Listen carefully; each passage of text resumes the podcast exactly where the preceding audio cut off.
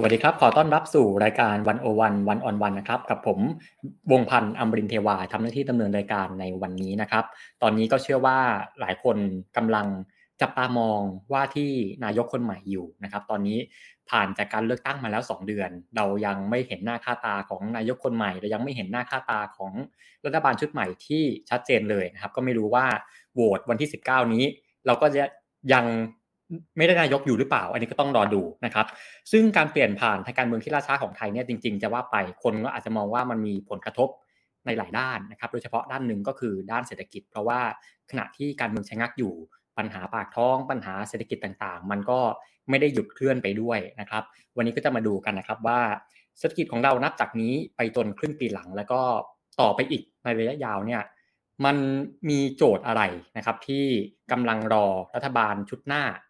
ให้เข้ามาจัดการเข้ามาแก้ไขเข้ามาสะสางบ้างนะครับรวมถึงว่าแล้วการเปลี่ยนผ่านทางการเมืองที่มันล่าช้าแล้วก็ไม่แน่นอนตอนนี้เนี่ยมันมีนัยยะอะไรหรือเปล่ากับเศรษฐกิจไทยในช่วงห่วงเวลานี้นะครับสำหรับวันนี้เราก็ได้เชิญทางคุณสันติธานเสถียรไทยนะครับอดีต Group Chief Economist และกรรมการผู้จัดการบริษัท C Group มาร่วมพูดคุยกันนะครับสวัสดีครับสวัสดีครับคุณวงศ์พันธ์ครับและสวัสดีผู้ชมทางบ้านนะครับครับคุณสันติธานอยู่ที่สิงคโปร์ในตอนนี้นะครับติดตามการเมืองไทยจากสิงคโปร์เป็นไงบ้างครับก็มีอะไรให้ลุ้นเรื่อยๆครับบางครั้งก็ติดตามอยู่เยอะแล้วก็บางช่วงก็ต้องพยายามไม่ติดตามบ้างครับเพื่อพักไม่งั้นเครียดเกินไปครับไม่งั้นเครียดครับและอย่างที่ผมบอกไปว่าการเปลี่ยนผ่านทางการเมืองของไทยตอนนี้มันมันดูช้าแล้วก็ดูเต็มไปด้วยความไม่แน่นอนนะครับไอ้พรรคที่ได้คะแนนเสียงมากสุดจะได้เป็นนายกไหมก็ไม่รู้หรือจะมีใครมาเสียบไหมไม่รู้ทุกคนเห็นความไม่แน่นอนในการเมืองไทยตรงนี้นะครับแล้วถ้าเกิดว่าเรามองในมุมมองของเศรษฐกิจเนี่ยในมุมของนักเศรษฐศาสตร์เนี่ยมองการเปลี่ยนผ่านทางการเมืองที่มันล่าช้าและไม่แน่นอนในช่วงนี้ยังไงครับครับผมว่าก็เป็นประเด็นที่นักเศรษฐศาสตร์ก็ดีนักธุรกิจก็ดีนักลงทุนก็ดีให้ความสนใจแล้วก็ความสำคัญเยอะนะครับผมว่ามันมีความไม่แน่นอนอยู่ถ้าแบ่งมันเป็น2บล็อกละกันผมว่าบล็อกแรกเนี่ยเรียกว่าเป็นความเสี่ยงทางด้านเกี่ยวกับทางการเมืองนะครับหรือว่า political risk อีกก้อนหนึ่งคือความเสี่ยงด้านนโยบายหรือ policy risk นะครับผมว่ามันต้องแยกนิดนึงระยะสั้นเนี่ยตอนนี้แน่นอนทุกคนให้ความสำคัญเกี่ยวกับเรื่องของ political risk ซึ่งคำถามมันก็คือมันจะวนกันอยู่ว่าแล้วรัฐบาลจะตั้งได้เมื่อไหร่นะครับแล้วตั้งแล้วจะเรียบร้อยไหมการเมืองจะมีเสถียรภาพไหมหรือว่ามันจะมีการลงถนนมันจะมีการประท้วงหรือมันจะมีความไม่แน่นอนความผันผวนอะไรอีกนะครับทางด้านการเมืองอันนี้ก็คือเป็นเรื่องของ political risk หรือความเสี่ยงทางด้านการเมืองซึ่งอันนี้เนี่ยระยะสั้นตรงนี้เนี่ยมันก็มีผลกระทบกับเศรษฐกิจโดยตรงนะครับอันนี้จะต้องเล่าความนิดนึงว่าปีนี้เนี่ยมันเป็นปีที่เราเป็นการเศรษฐกิจอยู่ในวัฏจักรไหนและกำลังเจริญเติบโตด้วยอะไรนะครับคือถ้าเราเป็นปีที่การส่งออกเนี่ยครับมันเติบโตดีมากๆนะครับภาคอุตสาหกรรมมันไปได้ดีการส่งออกทั่วโลกมันพึ่งดีมานด์ต่างประเทศเป็นปีที่เราอาจจะไม่ต้องพึ่งพาการท่องเที่ยวไม่ต้องพึ่งพากำลังซื้อในประเทศมากนักนะครับความไม่มั่นคงทางการเมืองพวกนี้ที่เราพูดกันเนี่ยมันก็มีผลนะแต่มันอาจจะไม่ได้ถึงกับว่ารุนแรงมากนักเพราะมันจะมีเครื่องจักรอื่นเครื่องยนต์อื่นที่ทำงานได้กับส่งออกมันจะไปได้แต่บังเอิญในปีนี้เนี่ยมันไม่ใช่แบบนั้นปีนี้มันเป็นปีที่การส่งออกมันชะลอตัวเลยเห็นได้ชัดเราติดลบมาติดกันหลายเดือนมากๆนะครับทั่วโลกและนี่ขนาดอเมริกายังไม่ได้เข้าสู่ภาวะที่เป็นเศรษฐกิจถดถอยนะครับมันก็จะมีการที่ส่งออกมันอ่อนแอขนาดนี้เพราะฉะนั้นเมื่อส่งออกมันอ่อนแอเนี่ยตีมันก็คือว่าไอ้ตัวที่เป็นขับเคลื่อนเศรษฐกิจไทยให้โตได้ 3% กว่าเกือบ 4% วันนี้ปีนี้เนี่ยมันจะเป็นของการท่องเที่ยวซะเยอะและภาคบริการนะครับกับอีกตัวนึงก็คือกำลังซื้อในประเทศนะครับทีนี้ทั้ง2ตัวเนี่ยมันก็โชคร้ายตรงที่ว่า2ตัวเนี้ยมันเป็นตัวที่ค่อนข้างจะเซนซิทีฟหรืออ่อนไหวกับปัจจัยทางการเมืองค่อนข้างเยอะนะครับเช่นในการท่องเที่ยวก็แน่นอนหากมันมีความไม่แน่นอนนะครับหรือความปัจจัยที่ความไม่มั่นคงทางการเมืองอะไรต่างๆเกิดขึ้นมันก็อาจจะกระทบการท่องเที่ยวได้ทำให้นักท่องเที่ยวไม่มาที่ประเทศไทยและเลือกไปประเทศอื่นนะครับอันนี้ก็เป็นอันหนึ่งอีกข้อหนึ่งก็คือว่าเรื่องของการกำลังซื้อในประเทศนะครับว่าส่วนหนึ่งมันมาจากงบประมาณใช่ไหมครับรัฐบาลถ้าตั้งรัฐบาลไม่ได้สักทีนะครับแล้วงบประมาณของปีต่อไปนะครับปี2024เนี่ยที่จะเริ่มตุลาเนี่ยนะครับมันเกิดล่าช้าไปเนี่ยแล้วมันเกิดทำให้การเบิกจ่ายมันช้าลงมันมีการเข้าเกียร์ว่างมากขึ้นนะครับในภาครัฐทำให้โครงการต่างๆมันช้าลงเนี่ยมันก็จะมีผลทำให้เศรษฐกิจมันแผ่วลงมาเช่นกันนะครับ เช่นเดียวกับความเชื่อมั่นของคนและความเชื่อมั่นของภาคเอกชนก็จะอยู่ในโหมดที่เป็น wait and see หรือลองดูก่อนว่าลักษณะมันจะเป็นยังไงนะครับก็นี่คือปัจจัยความไม่มั่นคงทางการเมืองหรือความเสี่ยงทางการเมืองที่ผมว่ามีผลทันทีนะครับในระยะสั้นแต่ว่าพูดตรงนี้และแน่นอนตรงนี้เราเป็นปัจจัยที่ใหญ่ที่สุด hurdle ที่อยากจะลองดูแต่ว่ามันมีอีกอันนึงด้วยผมว่าที่มันพิเศษนิดนึงคราวนี้ไม่เหมือนกับทุกๆครั้งนะครับเพราะว่าถ้าพูดจริงๆเนี่ยผมว่าหลายครั้งเนี่ยนักลงทุนที่เชี่ยวชาญหรือคุ้นเคยกับเมืองไทยก็จะรู้ว่าแหมปัจจัยความไม่มั่นคงทางการเมืองมันไม่ใช่ครั้งแรกในประเทศไทยทุกคนก็รู้จักระดับนึงนะครับแต่ว่าสิ่งที่แตกต่างเนี่ยก็คือว่าบางครั้งเนี่ยเมื่อก่อนเขาจะมีความคิดว่าเปลี่ยนรัฐบาลไปนโยบายชุดคล้ายๆเดิมแหละไม่มีอะไรเปลี่ยนแปลงมากนักนะครับแต่คราวนี้มันไม่แน่คราวนี้มันมี policy risk อยู่ด้วยตรงที่ว่าการเปลี่ยนแปลงของรัฐบาลนั้นอาจจะนำมาซึ่งชุดนโยบายชุดความคิดที่แตกต่างจากเดิมนะครับอันนี้พูดแล้วก็ต้องอธิบายให้ชัดว่าเวลาผมบอก policy risk เนี่ยมันไม่ใช่ว่าแปลว่าเรื่องไม่ดีอย่างเดียวนะครับมันมีทั้ง downside risk ทั้ง upside risk คือมันจะเป็น risk ที่ไม่ดีว่ามันการเปลี่ยนแปลงนโยบายที่มันไม่คุ้นไม่ดีอะไรต่างๆก็ได้หรือมันจะเป็นนโยบายที่ดีกว่าเดิมก็ได้เหมือนกันนะครับแต่มันก็คือความไม่แน่นอนมันมีทั้งขาขึ้นทั้งขาลงนะครับแต่มันมี policy risk เพราะว่านโยบายมันจะเปลี่ยนขึ้นอยู่กับว่าใครได้เข้ามาเป็นรัฐบาลนะครับและใครเป็นเสียงข้างมากในรัฐบาลแกนำเพราะฉะนั้นมันมีชุดนโยบายที่มันมีหลากหลายสีอยู่เหมือนกันนะครับหลายเฉดอยู่เหมือนกันเพราะฉะนั้นอันนี้ก็เป็นอีกปัจจัยนึงที่ผมว่าตลาดนักลงทุนก็ดีนักธุรกิจก็ดีก็ต้องดูตรงนี้เหมือนกันว่าเอ๊ะมันจะไปทางไหนเพราะว่ามันไม่ใช่ more of the same มันไม่ใช่ business as usual นะครับมันเป็นสถานการณ์ที่มันจะเปลี่ยนไปได้ตามว่าใครเข้ามาครับมีอยู่2 risk หลักๆก็คือเป็นpolitical risk นะครับซึ่งเป็นระยะสั้นเป็นผลที่เกิดขึ้นในทันทีจากความไม่แน่นอนของการเมืองนะครับอันนี้คือส่วนหนึ่งขณะที่อีกส่วนหนึ่งก็คือเป็นระยะยาวเนาะก็คือ policy risk นะครับคือความไม่แน่นอนในเชิงนโยบายนะครับเดี๋ยวผมจะขอถามเจาะไปทีละ risk นะครับขออันแรกก่อนเรื่องของ political risk เนี่ยระยะสั้นนะครับโอเคแน่นอนแหละว่าเรื่องของความไม่แน่นอนตอนนี้มันทำให้มันก็มีผลนะครับในทางเศรษฐกิจว่าไม่รู้จะไปทิศทางไหนแต่ว่าอันนี้ผมถามเจาะแยกเป็นซิโนนิดหนึ่งว่าสมมุติในเคสหนึ่งในฝั่งหนึ่งถ้าสมมติว่าเราได้รัฐบาลที่โอเคมาจากเสียงส่วนใหญ่ของประชาชนจริงนะครับเป็นพรรคที่เสียงข้างมากตั้งรัฐบาลจริงกับอีกซิโนหนึ่งเป็นพรรคที่คนไม่ได้คาดคิดนะครับหรือว่าเป็นคอลลิชั่นที่คนไม่คาดคิดเนี่ยเกิดได้ตั้งรัฐบาลขึ้นมานะครับคิดว่า2 ซีนาริโอที่ต่างกันนี้เนี่ยมันจะส่งผลต่อเศรษฐกิจต่างกันไหมครับในเชิงของ political risk ครับคิดว่าต่างคิดว่ามี2ปัจจัยที่สำคัญครับเอาอย่างนี้ละกันว่าปัจจัยที่1ก็คือว่าตั้งได้เมื่อไหร่นะครับอันนี้สำคัญถ้ามันแน่นอนผมว่าถ้าเป็นมองมุมนักลงทุนนะครับนักธุรกิจที่ต้องเวลาลงทุนอะไรไปก็ต้องมองระยะยาวไประยะยาวเนี่ยเพราะเขาคอมมิตเลยเนี่ยเพราะฉะนั้นเขาก็จะมีความไม่แน่นอนที่เขาจะกลัวว่าถ้ามันตั้งไปได้ไม่ได้ไปเรื่อยๆเนี่ยมันมีความไม่แน่นอนอยู่ตรงนี้เนี่ยอันนั้นก็เป็นซีนาริโอที่ค่อนข้างแย่นะครับที่มีผลกระทบกับเศรษฐกิจแน่นอนเพราะเขาก็จะรอดูเหมือนกันว่ามันจะไปทางไหนมันก็กลายเป็นว่าไอ้การ wait and see เนี่ยรอดูเนี่ยมันรอดูนานมากๆนะครับแล้วก็ถ้ามันมีโอกาสอื่นเช่นสมมติว่าเขาเป็นนักธุรกิจแล้วเขาไม่ได้ดูแค่ประเทศไทยแต่มันมีประเทศอื่นๆที่เขาให้เลือกอยู่มากมายเขาจะบอกว่ามันไม่คุ้มที่จะรอมันนานกว่านี้เราไปลงที่อื่นดีกว่านะครับอันนี้มันก็จะเป็นอันหนึ่งที่แน่ๆเพราะฉะนั้นปัจจัยที่1คือเรื่องของระยะเวลาปัจจัยที่2เนี่ยก็คือว่าตั้งได้แล้วเนี่ยมีเสถียรภาพแค่ไหนนะครับซึ่งอันนี้เนี่ยมันก็คงมีหลายประเด็นหลายประการนะครับว่าซีนาริโอมันจะเป็นยังไงว่าตั้งแล้วจะเป็นแบบซีนาริโอไหนก็ตามที่คุณวงพันธ์พูดถึงเนี่ยคนเชื่อหรือนักธุรกิจเชื่อว่ามันไปได้แค่ไหนหรือว่ามันจะไปทำแล้วมันจะเกิดการประท้วงเกิดการคนไม่พอใจนะครับไม่มีความชอบธรรมอยู่ไม่ได้หรือเปล่านะครับทำอะไรไม่ได้เลยประเทศขัดแย้งนะครับขั้นรุนแรงอย่างนั้นหรือเปล่านะครับไม่เป็นปกติสักทีถ้าเขาคิดว่ามันเป็นอย่างนั้นนะครับเราคิดว่ามันเกิดเสถียรภาพมันไม่ยั่งยืนจริงเนี่ยเขาก็จะรู้สึกว่ามันก็กลับมาไม่แน่นอนอีกนั่นแหละเพราะว่าดูเหมือนจะไปทางนี้ละแต่มันอาจจะไม่ได้ไปไม่ตลอดรอดฝั่งหรือเปล่านะครับเพราะฉะนั้นสุดท้ายมันกลับมาเรื่องความไม่แน่นอนแล้วผมว่ามันพูดยากมากเลยเพราะมันมีหลายปัจจัยหลาย variable แต่ว่าโดยรวมแล้วเนี่ยเรื่อง timing สำคัญนะครับแล้วก็เรื่องของว่าไปแล้วเนี่ยคิดว่ามันเป็น solution ที่มันยั่งยืนหรือเปล่าที่มันมีความมั่นคงหรือเปล่าครับอันนี้ในเรื่องของ political risk นะฮะมาอีกที่ risk นึงก็คือเรื่องของ policy risk อย่างที่คุณไทยทานพูดว่าตอนนี้ก็มีความไม่แน่นอนอีกว่านโยบายมันจะเปลี่ยนไปทางไหนนะครับรัฐบาลใหม่เนี่ยถ้าเกิดว่าให้ลองมองแนวโน้มนะครับอาจจะ มองอิงจากนโยบายที่แต่ละพรรคหาเสียงมาในช่วงการเลือกตั้งเนี่ยแล้วมองในอนาคตนะครับพอจะมองเห็นไหมครับว่านโยบายเนี่ยมันน่าจะชิฟไปทิศทางไหนได้บ้างครับก็ ก็ต้องกลับมามันผูกกับเรื่องซีนาริโอของการเมืองเนาะแต่สมมติว่ามองว่าเป็นรัฐบาลแกนที่ถูกเลือกเข้ามานะครับว่าเป็นส้มแดงหรือแดงส้มพูดง่ายๆนะครับประมาณนั้นเนี่ยแล้วเรามาดรอซึ่งก็ไม่ได้เหมือนกันเป๊ะๆนะครับแต่ถ้าเรามาดูกันแล้วเรามาดูว่าโอเคตรงไหนที่มันทับกันบ้างที่มันน่าจะมาถ้าเป็น2ขั้วนี้ถ้าเป็น2พรรคนี้นะครับก็จะเห็นว่ามันจะมีจุดที่ร่วมกันอยู่เหมือนค่อนข้างชัดเช่นเรื่องการเน้นค่อนข้างจะเป็นเศรษฐกิจ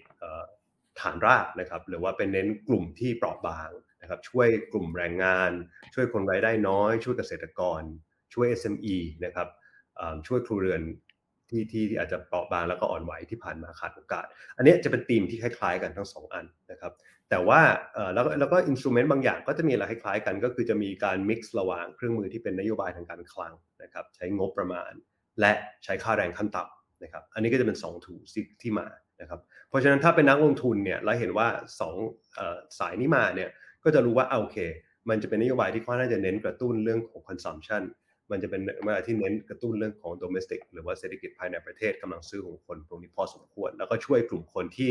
นักเศรษฐศาสตร์ก็จะมองว่าเป็นกลุ่มที่ปกติจะมีโอกาสที่จะใช้เงินที่ได้หรือโอกาสรายได้ที่เพิ่มขึ้นเนี่ยกับการจับจ่ายใช้สอยบริโภคสูงมี propensity to spend ค่อนข้างเยอะนะครับเพราะเป็นกลุ่มรายได้น้อยที่ปกติอาจจะขาดโอกาสพอตอนนี้มีโอกาสก็นำมาใช้เพราะฉะนั้นก็จะเป็นการตรงนี้เป็นครับค่อนข้างเป็นการเน้นประสงค์ในประเทศเน้นบริโภคเน้นกลุ่มที่เปราะบางอันนี้ค่อนข้างชัดแต่ว่าวิธีการของสองพรรคก็ไม่เหมือนกันอีกนะครับ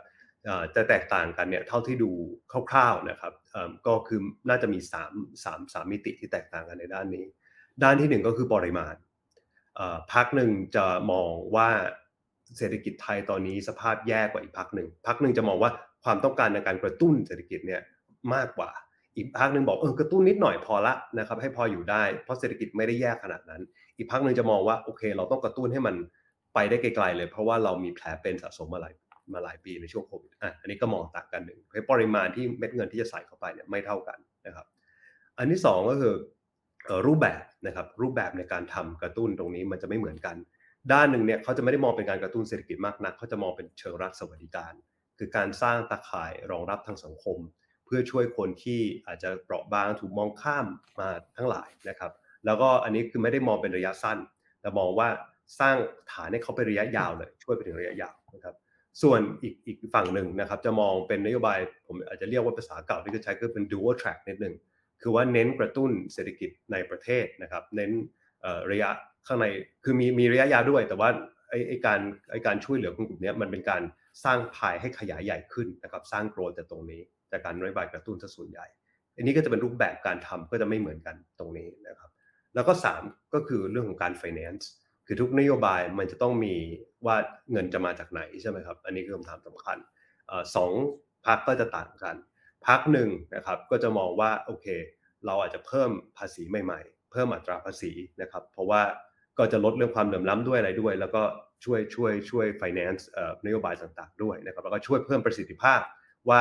ไอ้เงินงบประมาณที่เคยใช้ที่อาจจะไม่มีประสิทธิภาพอาจจะมีการโยกย้ายมาใช้ให้มีประสิทธิภาพมากขึ้นนะครับอันนี้ก็เป็นสูตรหนึ่งอีกสูตรหนึ่งเนี่ยก็มีเรื่องการโยกย้ายงบประมาณให้มีประสิทธิภาพมากขึ้นเหมือนกันแต่อาจจะไม่ได้เน้นในการเพิ่มภาษีใหม่เข้าไปนะครับแต่ว่าเน้นในการที่พยายามขยายพายขยาย growth เพราะว่าถ้า growth มันใหญ่ขึ้นเศรษฐกิจมันใหญ่ขึ้นเนี่ยสุดท้ายแล้วต่อให้อัตราภาษีเท่าเดิมเนี่ยเม็ดเงินภาษีมันก็จะมากขึ้นเพราะว่าพายมันใหญ่ขึ้นนะครับซึ่งมันก็จะมีการถกเถียงกันว่าแล้วพายที่ใหญ่ขึ้นเนี่ยมันใหญ่ขึ้นขนาดนั้นจริงหรือเปล่าเราจะได้เงินภาษีที่ได้กลับมาจากการลงทุนอัดฉีดเข้าไปเนี่ยกลับมาหรือเปล่าอันนี้ก็ถกเถียงกันได้นะครับแต่ว่าจะเห็นว่า มีคอมมอนอยู่2อันคือช่วยเศรษฐกิจฐานรากมีความแตกต่างเรื่องปริมาณเรื่องรูปแบบแล้วก็รูปแบบการ financing ครับอันนี้คือเคสที่ส้มหรือแดงได้ขึ้นมาตั้งรัฐบาลหรือว่าอาจจะ coalition กันนะฮะอันนี้ผมถามเล่นๆว่าสมมติอีกเซนโร่หนึ่งสมมติอยู่ๆเผลอขั้วเดิมขึ้นมาเนี่ยคิดว่ายังไงครับก็อันนั้นเราก็เคยเห็นมาสักพักแล้วนะครับก็คงจะประมาณนั้นนะครับครับก็คงไม่ได้เปลี่ยนครับมันไม่ได้เปลี่ยนมากพออธิบายได้ไหมครับว่ามัน ก็คงขึ้นอยู่กับว่าผสมอะไรกับยังไงกับใครใช่ไหมครับก็คือว่ามันก็คงเป็นรูปแบบคล้ายๆเดิมแต่ว่าถ้าอาจจะเปลี่ยนสมมติว่าถ้ามันมาผสมกับขั้วเมื่อกี้ที่เราพูดถึงมันก็จะออกมาเป็นรูปแบบมันก็ต้องมีต้องการเป็นกระตุ้นเศรษฐกิจลงฐานรากมากขึ้นการทำอะไรตรงนั้นมากขึ้นนะครับที่มันลงไปถึงกลุ่มที่ underserved กลุ่มที่ปกติเปราะบางเข้าไม่ถึงมากมันจะมีตรงนั้นมากขึ้นที่ชัดเจนนะครับแต่ว่านอกนั้นเนี่ยก็คงต้องไปดูกันว่าเป็นยังไงนะครับความแตกต่างครับในเรื่องนโยบายนะครับก็จะพูดถึงเรื่องของการกระตุ้นเศรษฐกิจอยู่เยอะเลยนะฮะซึ่ง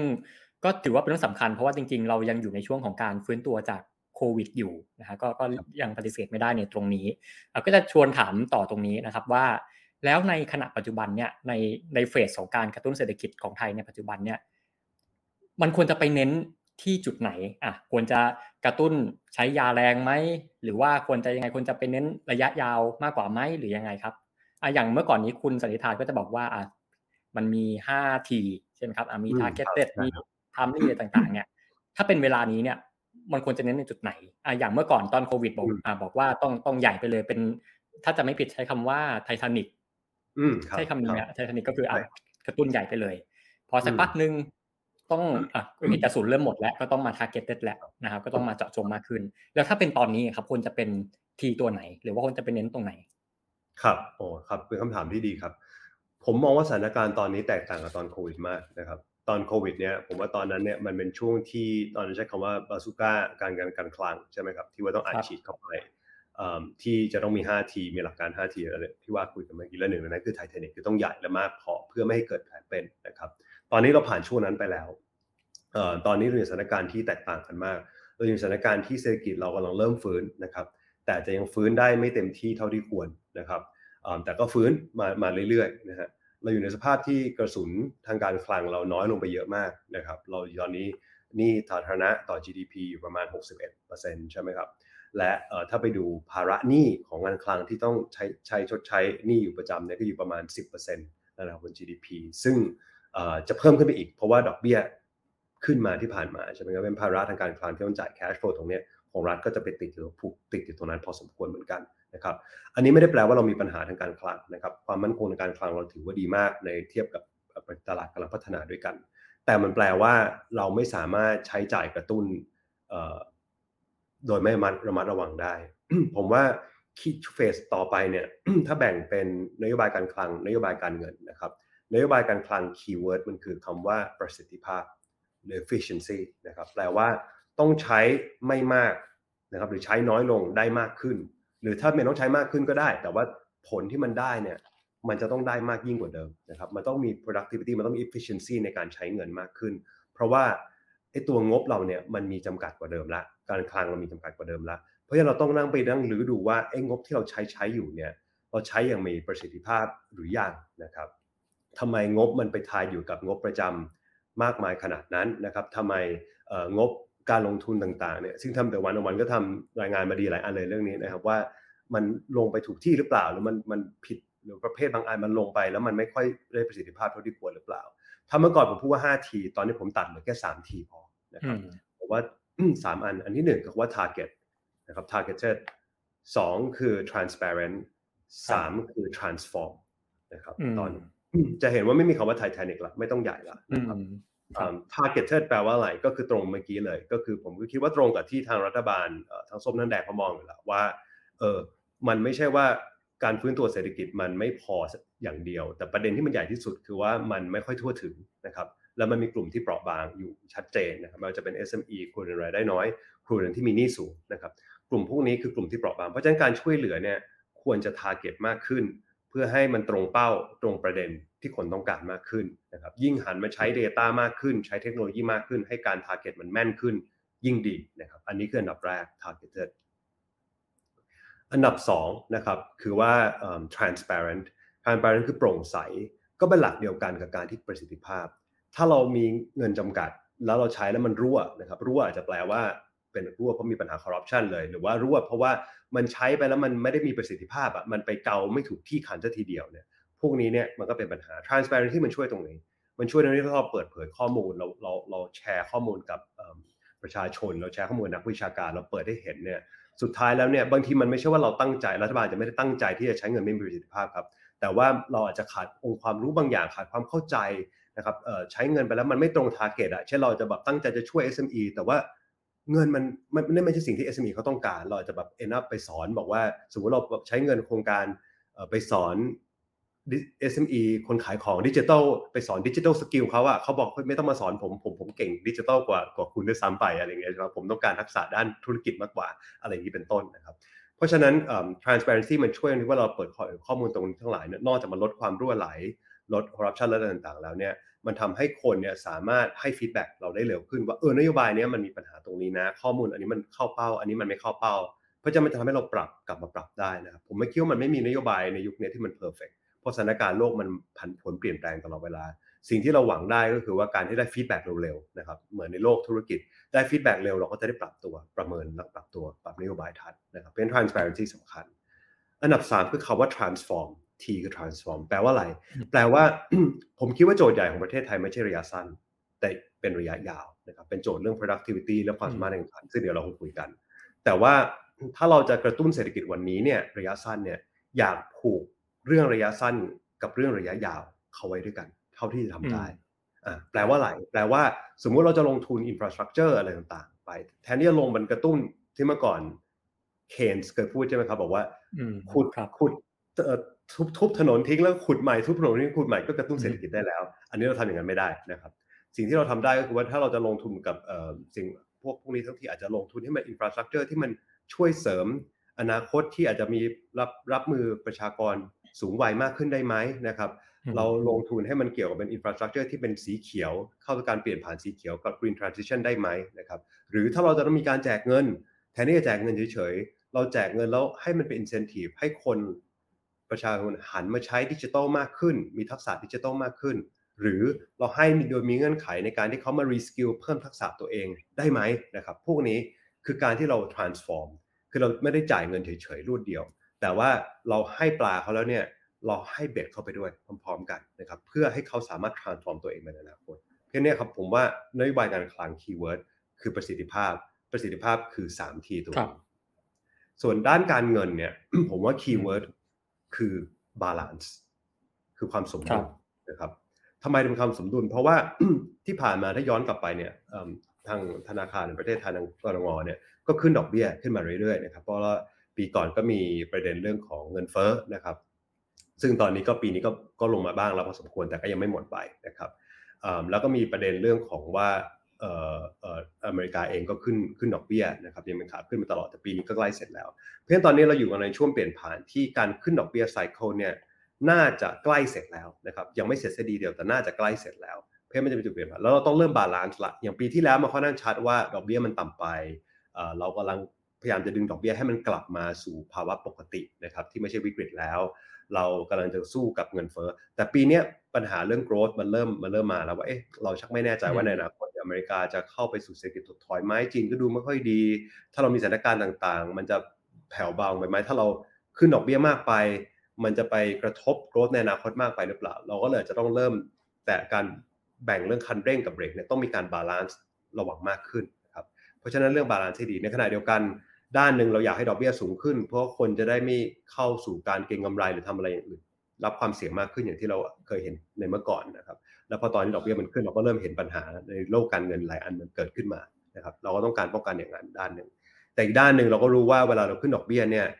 มันทำให้ความเปราะบางบางอย่างเนี่ยมันหลุดออกมันแสดงออกมาให้เห็นแสดงตัวมาให้เห็นด้านนึงแน่ๆเลยก็คือว่าครัวเรือนของเราเนี่ยก็หนี้ต่อ GDP ก็สูงมากนะครับเพราะฉะนั้นหลายครัวเรือนที่มีปัญหาหนี้เนี่ยก็อาจจะกลายเป็น NPL การมีปัญหา asset quality อะไรต่างๆตอนนี้ loan growth ของเราตามธนาคารพาณิชย์ก็โตเรียกว่าถึง 0% มาครับล่าสุดปีนี้นะฮะเพราะฉะนั้นมันก็ต้องระวังเหมือนกันว่าต้องบาลานซ์ว่าด้านหนึ่งก็ป้องกันความเสี่ยงในอนาคตนะครับแต่ด้านหนึ่งก็ไม่ใช่ว่าทำให้ขึ้นดอกเบี้ยจนสุดท้ายแล้ว growth มันหายไปเลยแล้วก็ครัวเรือนเขาก็ลำบากสู้ไม่ได้อันนี้ก็ต้องบาลานซ์เป็นเรื่องการนโยบายการเงินมันเป็นเรื่องของคำว่าบาลานซ์ครับเมื่อกี้พูดมามีหลายคีย์เวิร์ดนะครับในเรื่องของความท้าทายนะฮะมีทั้งเรื่องเงินเฟ้อมีทั้งเรื่องของสังคมสูงวัยมีอีกหลายเรื่องเลยนะครับถ้าให้ priority นะครับว่ารัฐบาลชุดหน้าไม่ว่าจะเป็นพรรคไหนเข้ามาก็ตามเนี่ยคิดว่าอะไรคือ priority หลักๆที่แต่ละพรรคจะต้องมาแก้บ้างสมมุติให้แรง1 2 3เนี่ยน่าจะมีอะไรบ้าง ครับ ผมคิดว่าโจทย์ใหญ่ๆคือยังไงยังเป็นโจทย์ระยะยาวนะครับประเทศไทยโจทย์ที่สำคัญมากๆเนี่ยคือเรื่องของเรื่องปัจจัยระยะยาวทั้งนั้นเลยเพราะฉะนั้นแต่เป็นปัญหาเป็นระยะยาวที่ต้องแก้ต้องเริ่มแก้ตั้งแต่วันนี้นะครับแต่มันจะไม่เสร็จในวันพรุ่งนี้คือมันต้องทำใจว่ามันเป็นโจทย์ที่มันต้องเริ่มการรักษาเนี่ยตั้งแต่ตอนนี้เลยนะครับแต่มันจะใช้เวลากว่าจะแก้ปัญหาได้เพราะมันเป็นปัญหาโครงสร้างส่วนใหญ่นะครับถ้าถามว่า มัน priority เนี่ยคงพูดยากนิดนึงแต่ผมว่าถ้าระยะสั้นเนี่ย3อันแล้วกันในเรื่องเกี่ยวกับเศรษฐกิจการเติบโตนะครับอันที่1ก็คือว่าการเจริญเติบโตทางเศรษฐกิจมันยังไม่พอนะครับมัน not enough growth นะครับมันสามารถเพิ่มได้มากกว่านี้ทั้งในระยะใกล้ๆนะครับแล้วก็ทั้งในระยะยาวด้วยว่าเหมือนเราสูญเสียศักยภาพไปซึ่งเดี๋ยวเราคุยกันลงลึกเรื่องนั้นได้นะครับเรื่องความแข่งขันและต่างๆอันที่2ก็คือว่า growth มันไม่ inclusive หรือมันไม่ค่อยทั่วถึงนะครับมันมีความเหลื่อมล้ำมันมีอยู่แล้วแต่ว่ามันเหลื่อมล้ำอาจจะมากขึ้นไปอีกนะครับเพราะว่าคนบางกลุ่มเนี่ยเข้าไม่ถึงโอกาสทางเศรษฐกิจนะครับอันนี้ก็เป็นกฎที่ต้องแก้โดยรวมเหมือนกันนะครับโดยเฉพาะ2อันเนี่ยมันเกี่ยวกันคือถ้า growth มันดีมากโอ้โหเราโต 5-6% ความไม่เท่าเทียมกันมันไม่ดีหรอกแต่มันอาจจะไม่ได้แย่นักเพราะว่าคุณเข้าถึงนึกภาพพิซซ่า1ถาดใช่มั้ยครับถ้าพิซซ่ามันถาดใหญ่มากเนี่ยคุณได้สไลด์แบบ 2% เท่านั้นน่ะแต่ว่ามันก็ใหญ่อ่ะเพราะว่าพายมันใหญ่ใช่มั้ยครับพิซซ่ามันใหญ่แต่ว่าในยุคที่พิซซ่ามันเล็กลงอ่ะใช่มั้ยครับถ้าคุณได้ไซส์สัดส่วนเล็กไปด้วยสไลด์เล็กด้วยเนี่ยมันกินไม่อิ่มท้องแน่นอนนะครับเพราะฉะนั้นมันก็เกี่ยวกันอันที่2อันที่3ก็คือ growth มันไม่ค่อยมั่นคงนะครับแปลว่าไม่ใช่ว่าจะเกิดวิกฤตการเงินอะไรอย่างนั้นนะครับแต่ว่ามันค่อนข้างจะมีความพึ่งพาเครื่องยนต์เศรษฐกิจไม่กี่ตัวซึ่งอาจจะถูกกระทบได้ง่ายนะครับเราพึ่งพาการท่องเที่ยวอย่างเงี้ยค่อนข้างเยอะใช่มั้ยครับเพราะฉะนั้นถ้ามีปัจจัยทางการเมืองในประเทศหรือนอกประเทศนะครับสมมุติตอนนั้นพึ่งพาท่องเที่ยวรัสเซียเราก็ไม่รู้ว่ารัสเซียจะเกิดเหตุการณ์แบบนี้ขึ้นมานะครับหรือปัจจัยทางเรื่องที่เราต้องดูความเสี่ยงมากขึ้นเรื่องของ climate risk นะครับเพราะว่าเราบอกว่าเราพึ่งพาการท่องเที่ยวมาต่างๆแต่สมมุติสุดท้ายถ้าเกิดปัญหาฝุ่นอย่างเงี้ยใช่มั้ยครับในที่ท่องเที่ยวสำคัญในช่วงพีคมันทำให้เกิดนักท่องเที่ยวไม่มาขึ้นมาครับมันก็จะเกิดเป็นประเด็นพวกนี้ขึ้นมาเพราะฉะนั้นปัญหาเรื่อง growth เนี่ยมันมีทั้ง3อันที่มันจะต้องรีบเร่งแก้คือมันทั้งไม่พอมันทั้งไม่ทั่วถึงแล้วมันก็ทั้งไม่ค่อยมั่นคงเท่าไหร่นะครับอันนี้คงเป็น3อันครับครับเป็น3อันนะฮะซึ่งจริงๆจะว่าไปคือมันโยงกับเรื่องของปัญหาเชิงโครงสร้างทางเศรษฐกิจของเราทุกข้อเลย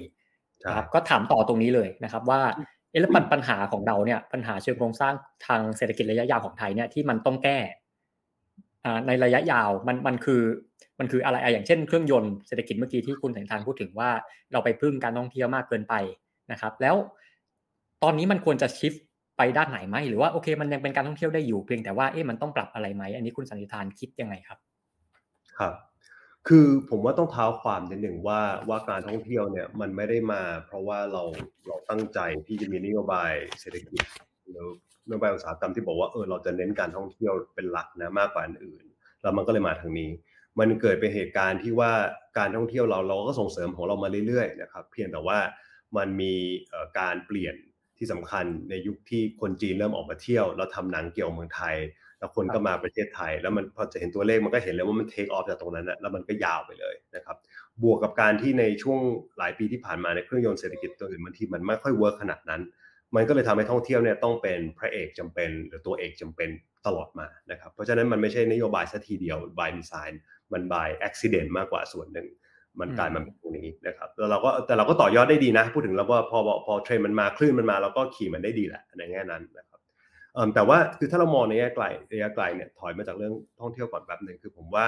ปัญหาใหญ่ของเศรษฐกิจไทยเนี่ยผมเปรียบเทียบมันเหมือนนักกีฬาสูงวัยนะครับนักกีฬาสูงวัยทำไมมองอย่างนั้นมองเพราะว่าประเทศไทยเนี่ยไม่ใช่ว่าตัวเลขเราอายุเราเยอะอย่างเดียวนะครับแน่นอนถ้าเรามองอายุเฉลี่ยในประเทศมันจะประมาณ40ต้นๆแน่นอนเทียบกับพวกอินโดนีเซียฟิลิปปินส์มาเลเซียพวกนี้เราแก่กว่าค่อนข้างเยอะนะครับเรียกมีแกปค่อนข้างชัดเจนเราจะเป็นอยู่กับพี่ใหญ่สิงคโปร์ในภูมิภาคเราแต่วันนี้ผมไม่ได้พูดเรื่องอายุสมมติเราบอกว่าอายุเป็นแค่ตัวเลขนะครับแต่ว่าอาการของเรามากกว่าอาการของเราเนี่ยถ้าเราเปรียบเทียบเศรษฐกิจเหมือนกับนักกีฬาคนๆหนึ่งเนี่ยสมัยก่อนเนี่ยเราเคยเป็นนักกีฬาที่ช่วงแบบโตปีละแบบโห 6-7% นะครับหรือว่าจะ 7-8% ด้วยซ้ำไปสมัยที่ยังมาเกิดกับเป็นเสือตัวที่5ของเอเชียนะครับตอนนั้นมันเป็นยุคที่รุ่งโรจน์เป็นยุคที่ว่า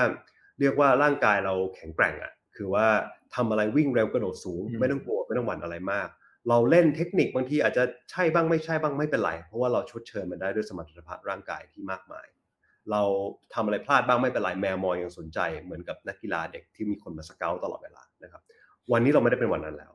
วันนี้เนี่ยเราเป็นนักกีฬาที่อยู่ในช่วงสูงวัยครับอาการคือ1เราจะเห็นว่า growth ของเราเนี่ยที่เราคุยกันเมื่อกี้ว่า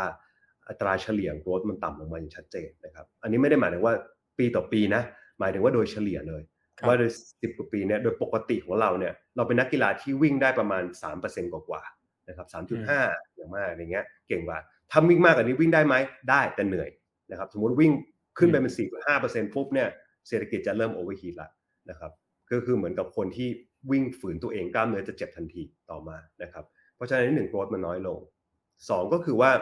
เราไม่ได้มีแมวมองมาดูเหมือนกันนะครับตอนนี้โลกกำลังมีเทรนด์ที่ว่าเขาเรียกว่า de-risking คือออกจากประเทศจีนนะครับไม่ได้ออกจากประเทศจีนซะทีเดียวแต่ว่าแทนที่จะลงทุนเพิ่มในประเทศจีนเนี่ยผู้บริษัทข้ามชาติหลายอันเนี่ยเขาหันมาลงทุน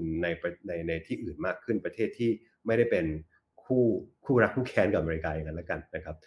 ซึ่งก็มาทำให้เงินส่วนหนึ่งเนี่ยมาที่อาเซียนค่อนข้างเยอะขึ้นนะครับทีมเนี้ยเป็นทีมที่อาเซียนค่อนข้างได้ประโยชน์ประเทศในเอเชียตะวันออกเฉียงใต้ได้ประโยชน์ไทยเองก็ได้ประโยชน์จากตรงนี้ไม่น้อยนะครับแต่ถ้าเราไปดู ranking จริงๆอ่ะจะเห็นว่าเราอยู่ประมาณอันดับ4อะไรอย่างเงี้ยใน ranking คือมันจะมาสิงคโปร์ก่อน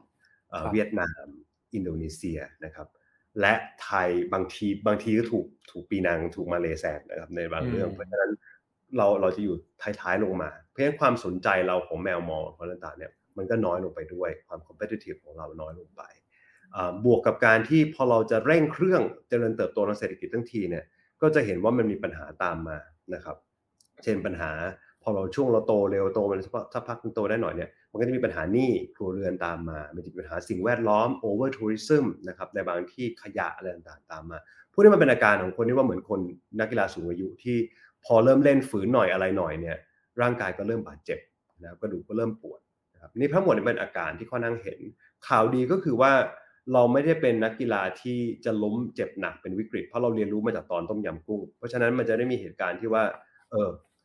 เราจะเป็นเวเนซุเอลาหรือเปล่าเราจะเป็นศรีลังกาหรือเปล่าที่มีปัญหาวิกฤตเราไม่น่าจะเป็นอย่างนั้นนะครับเราค่อนข้างปลอดภัยเทียบกับนั้นเพียงแต่ว่าความเสี่ยงของเราคือเราจะเป็นนักกีฬาที่สูงอายุและถูกโลกลืมคือคนจะมองข้ามเราไปเราจะแข่งกับตอนนั้นแข่งกับสิงคโปร์แข่งกับฮ่องกงแข่งอะไรต่อมาเราจะกลายเป็นแข่งกับโอเคมาเลเซียสิงคโปร์ตอนหลังมันจะกลายเป็นแข่งกับเวียดนามต่อไปจะแข่งกับใครแต่คือคนอื่นมันวิ่งแซงเราไปเรื่อยๆอันนี้ครับคือสถานการณ์ที่น่ากลัวของประเทศไทยนะครับที่เราต้องรีบแก้ให้ได้แล้วผมก็คิดว่ามันมีวิธีแก้ที่ตั้งใจมองว่ามันเป็นนักกีฬาสูงอายุเนี่ยเพราะว่าผมว่าวิธีแก้หลายๆอันเนี่ยมันเปรียบเทียบได้กับวิธีที่เราจะใช้กับนักกีฬาที่สูงวัยจริงๆเหมือนกันครับครับแล้วถ้าเป็นนักกีฬาสูงวัยแล้วอยากจะกลับมามีแรงกระปี้กระเป๋าอย่างเงี้ยควรจะแก้ยังไงถามต่อเลยได้เลยครับก็ผมคิดว่ามี5ข้อนะครับข้อแรกเลยเนี่ยคือเป็นสิ่งที่เราต้องหยุดทำคือเราเพิ่งที่เราพูดกันนิดนึงละแต่ว่าบางทีนักกีฬาสูงวัยเนี่ยเราอยากจะแหมกระชุ่มกระชวยรู้สึกว่าเรามีแรงเหมือนเด็กอายุ20เนี่ยสิ่งที่จะทำกันอะไรครับใช้ยากระตุ้นใช้สเตียรอยด์นะครับสเตียรอยด์นี่ก็เปรียบเทียบในเศรษฐกิจก็คือการกระตุ้นการคลั่งหนักๆนะครับเยอะๆพอทำแล้วมันดูดีโอ้โห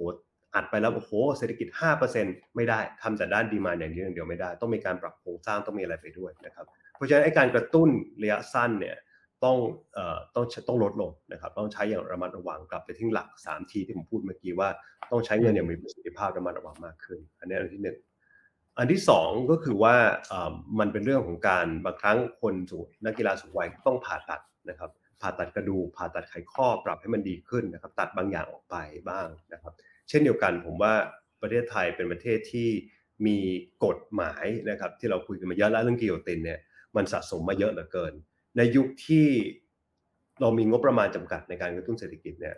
ไอ้ออปชันที่เราสามารถกระตุ้นเศรษฐกิจได้โดยไม่ต้องใช้เงินมันเป็นออปชันที่น่าทำมากๆนะครับและอันหนึ่งที่ทำได้เลยก็คือการที่เราลดกฎกติกานะครับโดยที่ไม่ใช่แค่กฎกติกาเก่าๆที่ก็ควรจะละทิ้งออกไปใช้กิโยตินออกไปนะครับซึ่งก็มีการศึกษามากมายนะครับทั้งเข้าใจว่าวันก็ดู ทาง TDI ก็มาว่ามันมีผลทางเศรษฐกิจค่อนข้างเยอะอาจจะ 0.7-0.8% ได้3ไปของ GDP นะครับแต่ว่าที่ผมจากสัมผัสมาเอกชนเนี่ยผมคิดว่า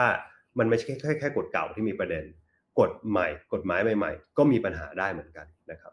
หากเรายังเป็นกฎหมายใหม่ที่สร้างในกรอบความคิดเก่าๆได้ไหมใช่ครับครับแปลว่าอะไรกรอบความคิดบางครั้งเนี่ยของผู้วางนโยบายบางครั้งนะครับไม่ได้บอกทุกที่ไม่ได้บอกทุกอันนะครับแต่มันจะมีบางครั้งที่มันจะออกมาในแนวว่าเราจะตั้งสมมติฐานว่าทุกคนเนี่ยถ้าเปรียบเทียบกับครูแล้วกันทุกคนนักเรียนทุกคนในห้องเนี่ยทำผิดหมดยกเว้นบางคนนะครับเราจะเขียนกฎขึ้นมาเนี่ยเพื่อทำโทษทุกคนก่อนนะครับพอมันเขียนกฎที่แบบอย่างนี้เพื่อจะทำโทษคนไม่กี่คนเนี่ยแต่มันกระทบทุกคนเนี่ยสิ่งที่จะเกิดขึ้นคืออะไรรู้ไหมครับก็คือนักเรียนหลายคนที่จริงๆอาจจะไม่ใช่นักเรียนไม่ดีเลยไม่เรียนเลวเนี่ยเขาไม่อยากอยู่ในระบบเขาจะไปทำนอกระบบเพราะว่าในระบบมันยากเหลือเกินมันแพงเหลือเกินมัน impossible อ่ะใช่ไหมมันต้นทุนมันสูงขึ้นเยอะมันยากขึ้นเยอะเพราะฉะนั้นเราไปทำนอกระบบดีกว่าพอไปทำนอกระบบเกิดอะไรขึ้นมันก็อยู่นอกระบบภาษีมันก็อยู่นอกระบบที่เราจัดปัญหาจัดระเบียบได้นะครับตรงนี้และนี่ก็คือปัญหาหนึ่งของประเทศไทยมาตลอดก็คือว่ามันมีเศรษฐกิจที่อยู่นอกระบบเศรษฐกิจที่มันอยู่ในจุดที่เราไม่เห็นจุดที่เราไม่ได้ภาษีจุดที่เราไม่ได้รายได้เนี่ยเยอะมากนะครับแล้วดูยากอันเนี้ยเพราะฉะนั้นการลดกฎกติกาแล้วก็การปรับแม้แต่ mindset ในการกดออกกติกาใหม่ๆเนี่ยเพื่อแทนที่จะผลักออกไปแต่ดึงให้คนกลับเข้ามานะครับในระบบมากขึ้นให้เศรษฐกิจต่างๆมันเข้ามาอยู่ในแสงมากขึ้นเนี่ยผมว่ามันเป็นตัวสำคัญมากๆนะครับอันที่สองอันที่สามทำสองอย่างนี้แล้วอาจจะยังไม่พอผมว่าผู้นำทีมเศรษฐกิจใหม่จะต้องมีความแอคทีฟนะครับแมวมองจะไม่มาหาประเทศเราแล้วเราต้องไปหาแมวมองเองนะครับเราต้องไปหาคุยกับนักธุรกิจชั้นนำทั่วโลกนะครับและไปจีบให้เขามาที่ประเทศไทยนะครับเมื่อก่อนอาจจะเป็นยุคที่เรามีนโยบายของเรามี 4.0 มีนู่นมีอะไรต่างๆของเราก็ว่าไปแล้วก็ทำลดกฎกติกาของเราให้ดีทำตัวให้ดีแล้วเดี๋ยวร้อยเข้ามาเองอันนี้มันไม่ใช่อันนี้เราต้องโปรแอคทีฟในการออกไปหาเขาคุยกับเขาเจรจาเขาว่าคุณอยากได้อะไรให้มาที่เซคุณมาประเทศไทยนะครับแล้วเราก็ต้องดีลิเวอร์ตรงนั้นเท่าที่จะทำได้นะครับอันดับสี่ คือว่านักกีฬาสูงวัยยังไงซะก็ให้เล่น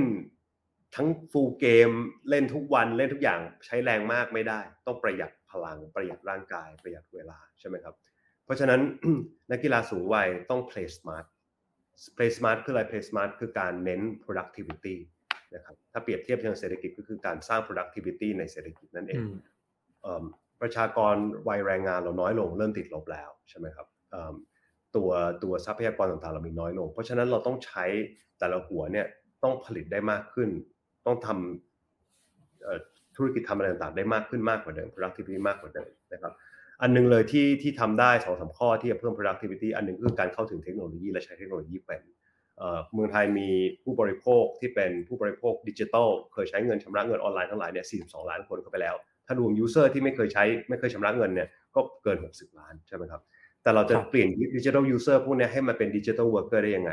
ให้เขาสามารถรู้จักเรียนรู้ความหาความรู้ออนไลน์ทำงานออนไลน์เป็น creator ออนไลน์ทำอะไรหลายอย่างที่เขาเป็นทำงานด้วยอุปกรณ์ออนไลน์ไม่ใช่แค่เป็น consumer อย่างเดียวอันนี้ผมว่าก็จะช่วยเรื่อง productivity นะครับถ้าเราไปดูเนี่ยเราก็มีการใช้ทรัพยากรที่คนที่ไม่ค่อยมีศักยภาพอยู่เยอะอย่างเช่นเรามองว่าเรามีคน 30% อยู่ในภาคการเกษตรนะครับไม่ได้บอกว่าไม่ดีนะครับการที่อยู่การเกษตรแต่ถ้าเราไปเทียบกับประเทศอื่นๆมันจะมีความแปลกใจว่าประเทศที่รายได้ต่อหัวประมาณเราเนี่ยคนที่อยู่ในเกษตรของเราเนี่ยมันเยอะกว่าคนอื่นแบบเด่นขึ้นมามากเลยนะครับและประเด็นคือไปเจาะดูจริงๆมันจะไม่ใช่ว่าโอ้โหเพราะว่าภาคเกษตรเราดีมากทุกคนเลยอยากเข้าไปทำหมดมันไม่ใช่ครับแต่หลายคนเนี่ยเข้าไปพึ่งภาคเกษตรเพราะว่าเขาไม่มีทางเลือกอื่นนะครับหลายคนอาจจะออกจากงานมาหรือว่าถูก disrupt มาอะไรมานะครับแล้วก็กลับไปอยู่ในภาคเกษตรพอเขาไปดูเนี่ยเขาประมาณครึ่งนึงมั้งผมจำไม่ผิดคือทำงานไม่น้อยกว่า35ชั่วโมงต่ออาทิตย์อะคือทำไม่ถึงมันเป็นเรียกว่าเป็น hidden unemployment หรือเป็นการว่างงานที่ซ่อนเร้นอยู่ในนั้นนะครับเพราะฉะนั้นจริงคนเหล่านี้ยังอายุไม่ถึงเกษียณด้วยนะครับถ้าเราสามารถรีเทรนเขาได้รีสกิลเขาได้ให้เขากลับมานะครับเราไม่ได้บอกว่าเฮ้ยเขาต้องมาเป็นโปรแกรมเมอร์นะไม่ใช่แต่ว่าเราก็มีตั้งหลายภาคเศรษฐกิจที่เราขาดคนนะใช่ไหมฮะเข้ามาในภาคบริการภาคท่องเที่ยวภาคดูแลผู้สูงอายุดูแลเด็กพวกนี้นะครับมันมีดีมานด์อยู่เยอะเลยรีเทรนให้เขากลับมาได้เนี่ยก็จะใช้คนมากพวกนี้เป็นเรื่องของ productivity ทั้งนั้นเลย แล้วก็อันสุดท้ายที่ผมฝากอันที่5ก็คือว่านักกีฬาสูงวัยก็คือต้องมีภูมิคุ้มกันนิดนึงนะครับสร้างภูมิคุ้มกันเพราะไม่งั้นสูงวัยแล้วถ้าป่วยหรือว่าล้มบาดเจ็บง่ายก็เรื่องใหญ่ใช่ไหมครับเพราะฉะนั้นต้องมีภูมิคุ้มกันต้องการสร้างเป็นพวกresilience มากขึ้นนะครับซึ่งอันนี้ก็ทำได้หลายในแง่นะฮะแต่อันนึงก็เลยนอกจากในเรื่องของ resilience ในเรื่องการเงินว่าโอเคเราต้องมีการวางความเสี่ยงมีคุชชั่นมีเงินทุนเพียงพออะไรต่างๆมีเงินสำรองเพียงพอพวกนั้นด้านการเงินแต่อีกด้านนึงที่ว่าอาจจะไม่ค่อยได้ทำกันมากนักคือเรื่องของ climate risk นะครับที่มีที่พูดกันทราบว่าประเทศไทยเนี่ยติดท็อป 10 อยู่หลายแรงเลยนะครับที่ว่าเป็นคนที่เป็นประเทศที่เสี่ยงมากกับสภาวะภูมิอากาศที่เปลี่ยนไปเสี่ยงกับน้ำท่วมเสี่ยงกับภัยแล้งนะครับซึ่งก็เข้าใจได้เพราะอะไรเพราะว่าเราเป็นประเทศที่มีคนอยู่ในเกษตรกรรมเยอะเมื่อกี้เราก็พูดกันและก็เป็นประเทศที่พึ่งพาท่องเที่ยวเยอะทั้ง2เซกเตอร์นี้ที่เป็นจุดแข็งของประเทศไทยจะกลายเป็นจุดอ่อนในโลกที่ climate change มันมารุนแรงมากขึ้นเรื่อยๆเพราะ5ข้อครับผมว่าอันเนี้ยมันเป็น5ข้อที่เป็นสูตรที่ต้องเร่งทำด่วนเลยนะครับสำหรับนักกีฬาที่กำลังสูงวัยเพียงแต่ว่าปัญหานักกีฬาสูงวัยมันไม่ใช่ปัญหาที่เราแก้ได้ว่าทำ5อย่างแล้วพรุ่งนี้เราจะกลายเป็นเด็กมันไม่ใช่มันใช้เวลานานที่กว่าจะทำกายภาพบำบัดกว่าจะเทรนโค้ชใหม่เข้ามาแล้วแบบใช้เวลานานแต่ถ้าเราเริ่มถูกที่เนี่ยมันจะทำให้เราไปในทางที่ถูกเหมือนกันครับครับจริงๆจะว่าไปเรื่องของการปรับโครงสร้างเศรษฐกิจเหล่านี้เนี่ยเป็นเรื่องที่พูดกันเยอะมากโดยเฉพาะในช่วงของโควิดนะครับที่บอกว่าโอเคมันเปิดแผลให้เห็นปัญหาเยอะแยะมากมายเลยนี่ก็คือสิ่งที่เราต้องแก้1 2 3 4 5นะครับคุณสายทานพูดมาทั้งหมดเนี่ยจริงๆก็ถือว่าพูดมานานแล้วเหมือนกันนะฮะแล้วถ้าเรามาดูตอนเนี้ยถ้าเกิดว่านับจากโควิดมานับมาถึงตอนนี้ครับพอจะมองเห็นความคืบหน้าในการแก้ปัญหาระยะยาวในการปรับโครงสร้างเศรษฐกิจของไทยเนี่ยเห็นความคืบหน้าไปแล้วขนาดไหนไหมหรือว่าเรามาถูกทางหรือเปล่าครับถ้าดูจนถึงตอนนี้ครับคำถามที่ดีครับคือผมว่ามันก็มีทั้งบวกและลบนะฮะคือว่าถ้าพูดจริงๆก็ต้องยอมรับว่าในช่วงโควิดเนี่ย มันก็มีความจำเป็นเร่งด่วนที่มันจะต้องแก้ปัญหาเรื่อง growth ก่อนใช่ไหมครับคือต้องปัญหาระยะสั้นมันก็กลับเข้ามาแหละเรื่องว่าเวฟแรกหรือว่าการเจริญเติบโตเศรษฐกิจมันตกขอบไปเลยทำยังไงให้มันกระตุ้นเศรษฐกิจให้มันกลับมาเข้า track ได้ฟื้นตัวได้อันนี้ก็ประเด็นที่หนึ่งพอหลังจากตรงนั้นปุ๊บเนี่ยก็ดันซวยนะครับปกติเนี่ยตามเศรษฐกิจตามวัฏจักรมันควรจะเป็นว่าเศรษฐกิจมันเติบโตฟื้นตัวหายละแล้วก็ร้อนแรงเกินไปเงินเฟ้อถึงมาพอเงินเฟ้อถึงมาก็ขึ้นดอกเบี้ยแล้วก็สู้เงินเฟ้อมันเป็นตามวัฏจักรอย่างนั้นใช่ไหมครับของเราเนี่ยเงินเฟ้อมันมาผิดบทมันมาเร็วไปหน่อยเพราะมันไม่ใช่เงินเฟ้อที่มาจากในประเทศมันเป็นเงินเฟ้อที่มาจากข้างนอกนะครับค่าน้ำมันกับอะไรต่างๆเพราะฉะนั้นมันก็เลยทำให้เงินเฟ้อมาเร็วพอเงินเฟ้อมาเร็วปุ๊บเราก็ต้องหันไปสู้ปัญหาเงินเฟ้อต่อกันเพราะฉะนั้นเราเต็มไปด้วยปัญหาเหมือนเรานั่งดับไฟต่างๆนะครับคือบ้านเนี่ยมันเราอยากจะสร้างมาเราอยากจะทำไอ้ทั้งหมดที่เราคุยกันแต่ว่าที่ผ่านมาเราก็ต้องนั่งดับไฟต่างๆอยู่นะครับเพราะฉะนั้นมันก็เลยทำให้ไม่ได้ไปทำตรงนั้นสักทีนะครับแต่ว่าก็เห็นการพัฒนาที่มันเป็นบวกขึ้นไหมก็มีนะครับไม่ใช่ไม่มีอย่างเช่นเรื่องของดิจิทัลเนี่ยก็ต้องยอมรับว่ามันก็มีการที่เราเปลี่ยนผ่านเข้าไปใช้ดิจิทัลมากขึ้นเยอะมากนะครับเรามีเซกเตอร์ของดิจิทัลที่มียูเซอร์อยู่แล้วล่ะอันนึงนะครับเราก็มีความคุ้นเคยแต่ว่าพวกของฝั่งธุรกิจเองเนี่ยก็เปิดใจหันมาใช้ดิจิทัลมากขึ้นเยอะกว่าเดิมมากไม่ว่าจะเป็นอีคอมเมิร์ซนะครับe-payment นะครับที่เซกเตอร์ผมเคยทำผมก็เห็นชัดเจนว่ามันมีการทำ transformation ไปพอสมควรนะจากเดิมที่ไม่มีหลายคนเนี่ยเข้ามาเป็น creator ก็เป็น creator economy นะครับกลายเป็นผู้สร้างเป็น influencer สร้าง content สร้างอะไรต่างๆทำที่เราอาจจะเรียกใช้ว่า soft power ได้บางทีเนี่ยก็มีเข้ามาพวกนี้ผมก็เห็นว่ามันมีตรงเนี้ยที่มันต่อยอดได้ไปต่อได้เหมือนกันด้านของความยั่งยืนก็มีความตื่นตัวเพิ่มขึ้นเยอะมากนะครับในคอร์ปอเรทต่างๆในองค์กรต่างๆแม้แต่แบงก์ชาติเองก็ให้ความสำคัญนะครับออกมาว่าทำเรื่อง green finance จะมีทำ terminology มีอะไรมี taxonomy ออกมามีอะไรออกมาคือมันมีครับไอ้ทิศทางไปตรงเนี้ยแต่ว่าแน่นอนผมว่ามันสามารถไปได้เร็วกว่านี้ทำได้มากกว่านี้นะครับแล้วก็ตอนนี้มันเป็นโอกาสนะครับคุณวงศ์พันธุ์ผมว่าคือที่ผ่านมาอาจจะช้าบ้างอะไรบ้างไม่เป็นไรแต่ผมว่าโลกข้อดีของอันนึงของโลกที่เปลี่ยนแปลงเร็วนะครับข้อเสียคือมันยากมันผันผวนแต่ข้อดีก็คือว่าถ้าเราจับถูกจังหวะที่โลกมันกำลังมีอะไรเปลี่ยนแปลงสำคัญเนี่ยแล้วเรารีฟล็อกข้ามเกาะไอ้ตรงนั้นคลื่นไปเนี่ยมันจะทำให้เราไปข้างหน้าได้เร็วมากเหมือนกันผมยกตัวอย่างให้ฟัง ตอนนี้ที่ตื่นเต้นกันก็คือเรื่องของพวก generative AI ใช่ไหมครับหรือว่า ChatGPT อะไรพวกนี้ แน่นอนครับมองด้านหนึ่งมันก็คือน่ากลัวเหมือนกันแหละว่าเฮ้ยจะมาแทนที่คนต่างๆนานาใช่ไหมฮะแต่ว่าถ้าเรามองอีกมุมหนึ่งเนี่ยเราก็มองมันได้เหมือนกันว่าแต่ว่าสำหรับประเทศที่กำลังจะขาดแคลนแรงงานขนาดหนักเลยเนี่ยนะแล้วก็ขาดแคลนแรงงานทุกระดับตั้งระดับสูงกลางต่ำมาทุกอันเนี่ยจริงๆแล้ว generative AI ก็มีประโยชน์เหมือนกันนะถ้าเราใช้มันเป็นและใช้มันดีใช่ไหมฮะเพราะว่ามันสามารถมาช่วยคนช่วยแรงงานบางอย่างช่วย SME บางอย่างที่ของที่มันเดิมทำไม่ได้อันนึงเลยที่มันสำคัญมากก็คือมันช่วยลดมันช่วยทำให้พวกเทคโนโลยีต่างๆเนี่ยมันเข้าถึงได้ง่ายขึ้นสมมุติเมื่อก่อนเนี่ยเราจะใช้ซอฟต์แวร์บางอย่างอาจจะต้องมีคนที่เชี่ยวชาญนะครับซอฟต์แวร์ตัวนั้นหรือบางคนอาจจะต้องมีคนที่โปรแกรมเป็นระดับหนึ่งโค้ดเป็นระดับหนึ่งอะไรเข้ามาอยู่ในองค์กรเนี่ย generative AI มันทำให้หลายๆอย่างเนี่ยมันไม่จำเป็นต้องเป็นอย่างนั้นละนะครับมันทำให้ไอ้ภาษาที่เคยยากๆคอมพิวเตอร์มันกลายเป็นภาษามนุษย์ได้มากขึ้นบางทีเราสื่อสารเป็นภาษามนุษย์ได้นะครับแล้วมันก็สามารถไปแปลเป็นภาษาโค้ดให้เราเห็นโค้ดแล้วก็แปลเป็นภาษามนุษย์ได้ซอฟต์แวร์ต่างๆที่มาช่วย SME มันจะ powerful ขึ้นมันจะดีขึ้นและมันน่าจะใช้ง่ายขึ้นนะครับไปเรื่อยๆพวกเนี้ยผมว่ามันเป็นมีโอกาสเหมือนกันนะครับถ้าเรารู้จักฉวยโอกาสมันเอามาใช้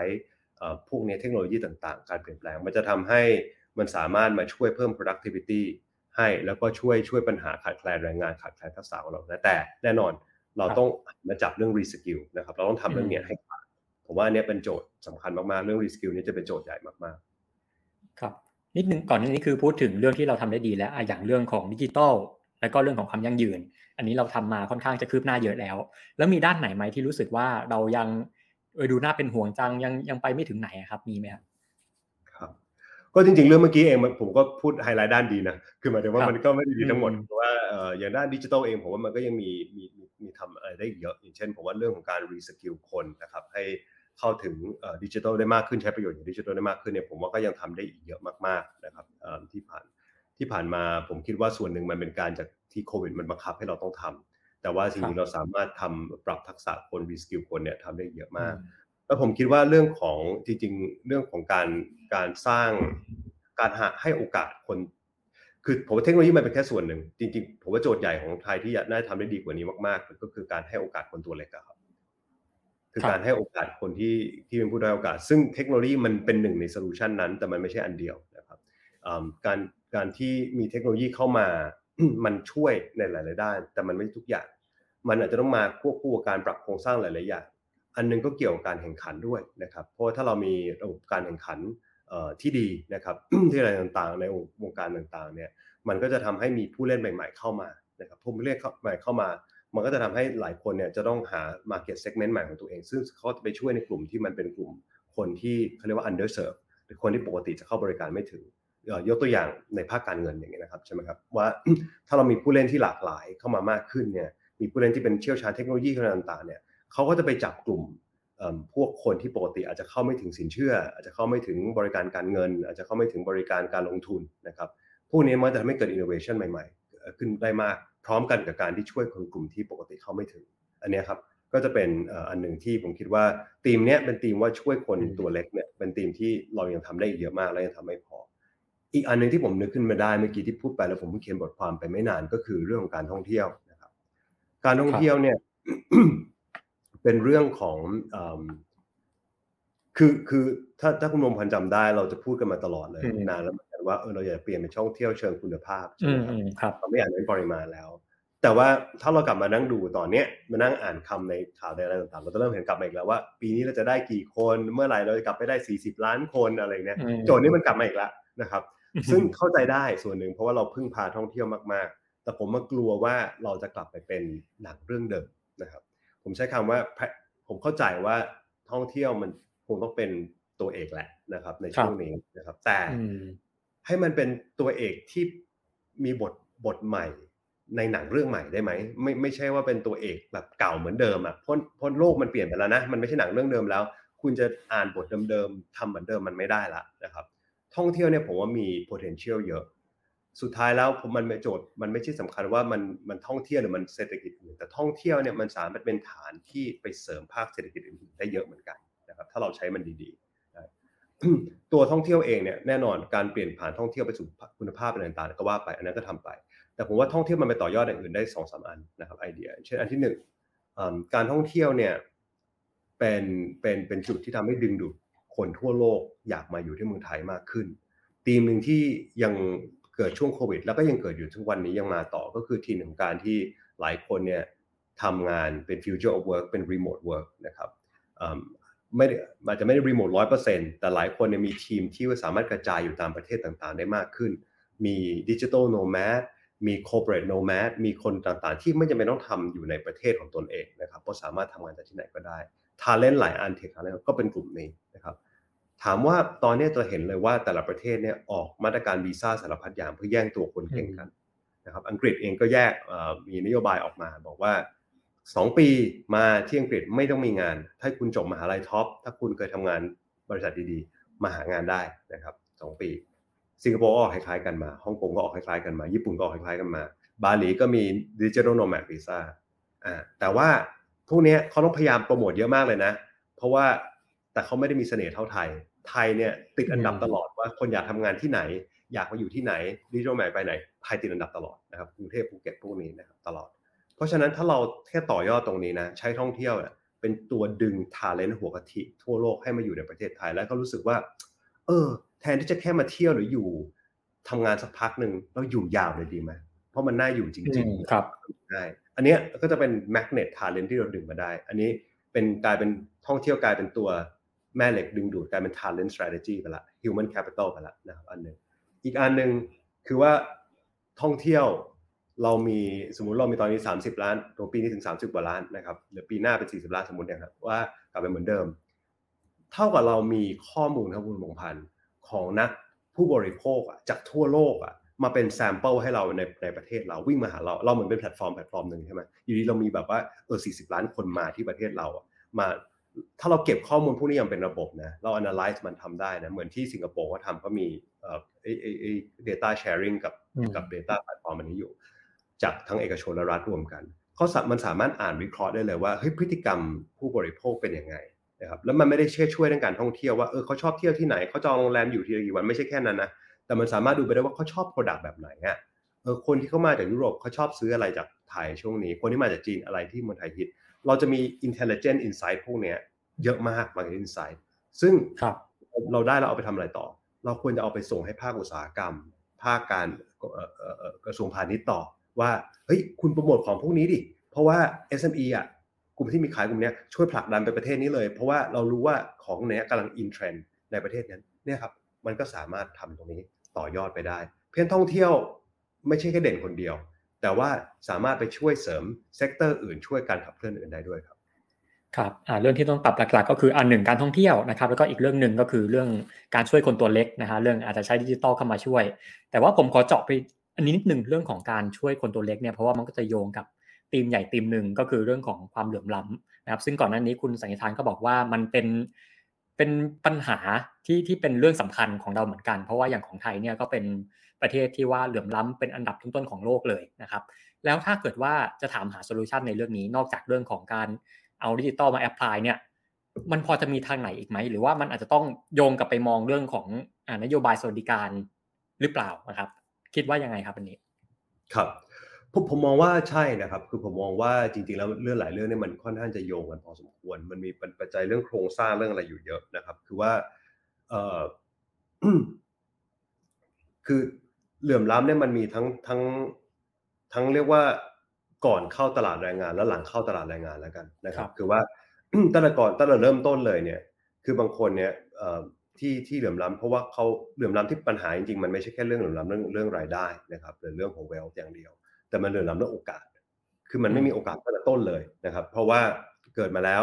ไม่ได้เข้าโรงเรียนดีๆนะครับหรือไม่ได้เข้าโรงเรียนด้วยซ้ำไปต้องออกจากระบบการศึกษานะครับอันเนี้ยก็คือไม่มีโอกาสตั้งแต่ต้นละนะครับ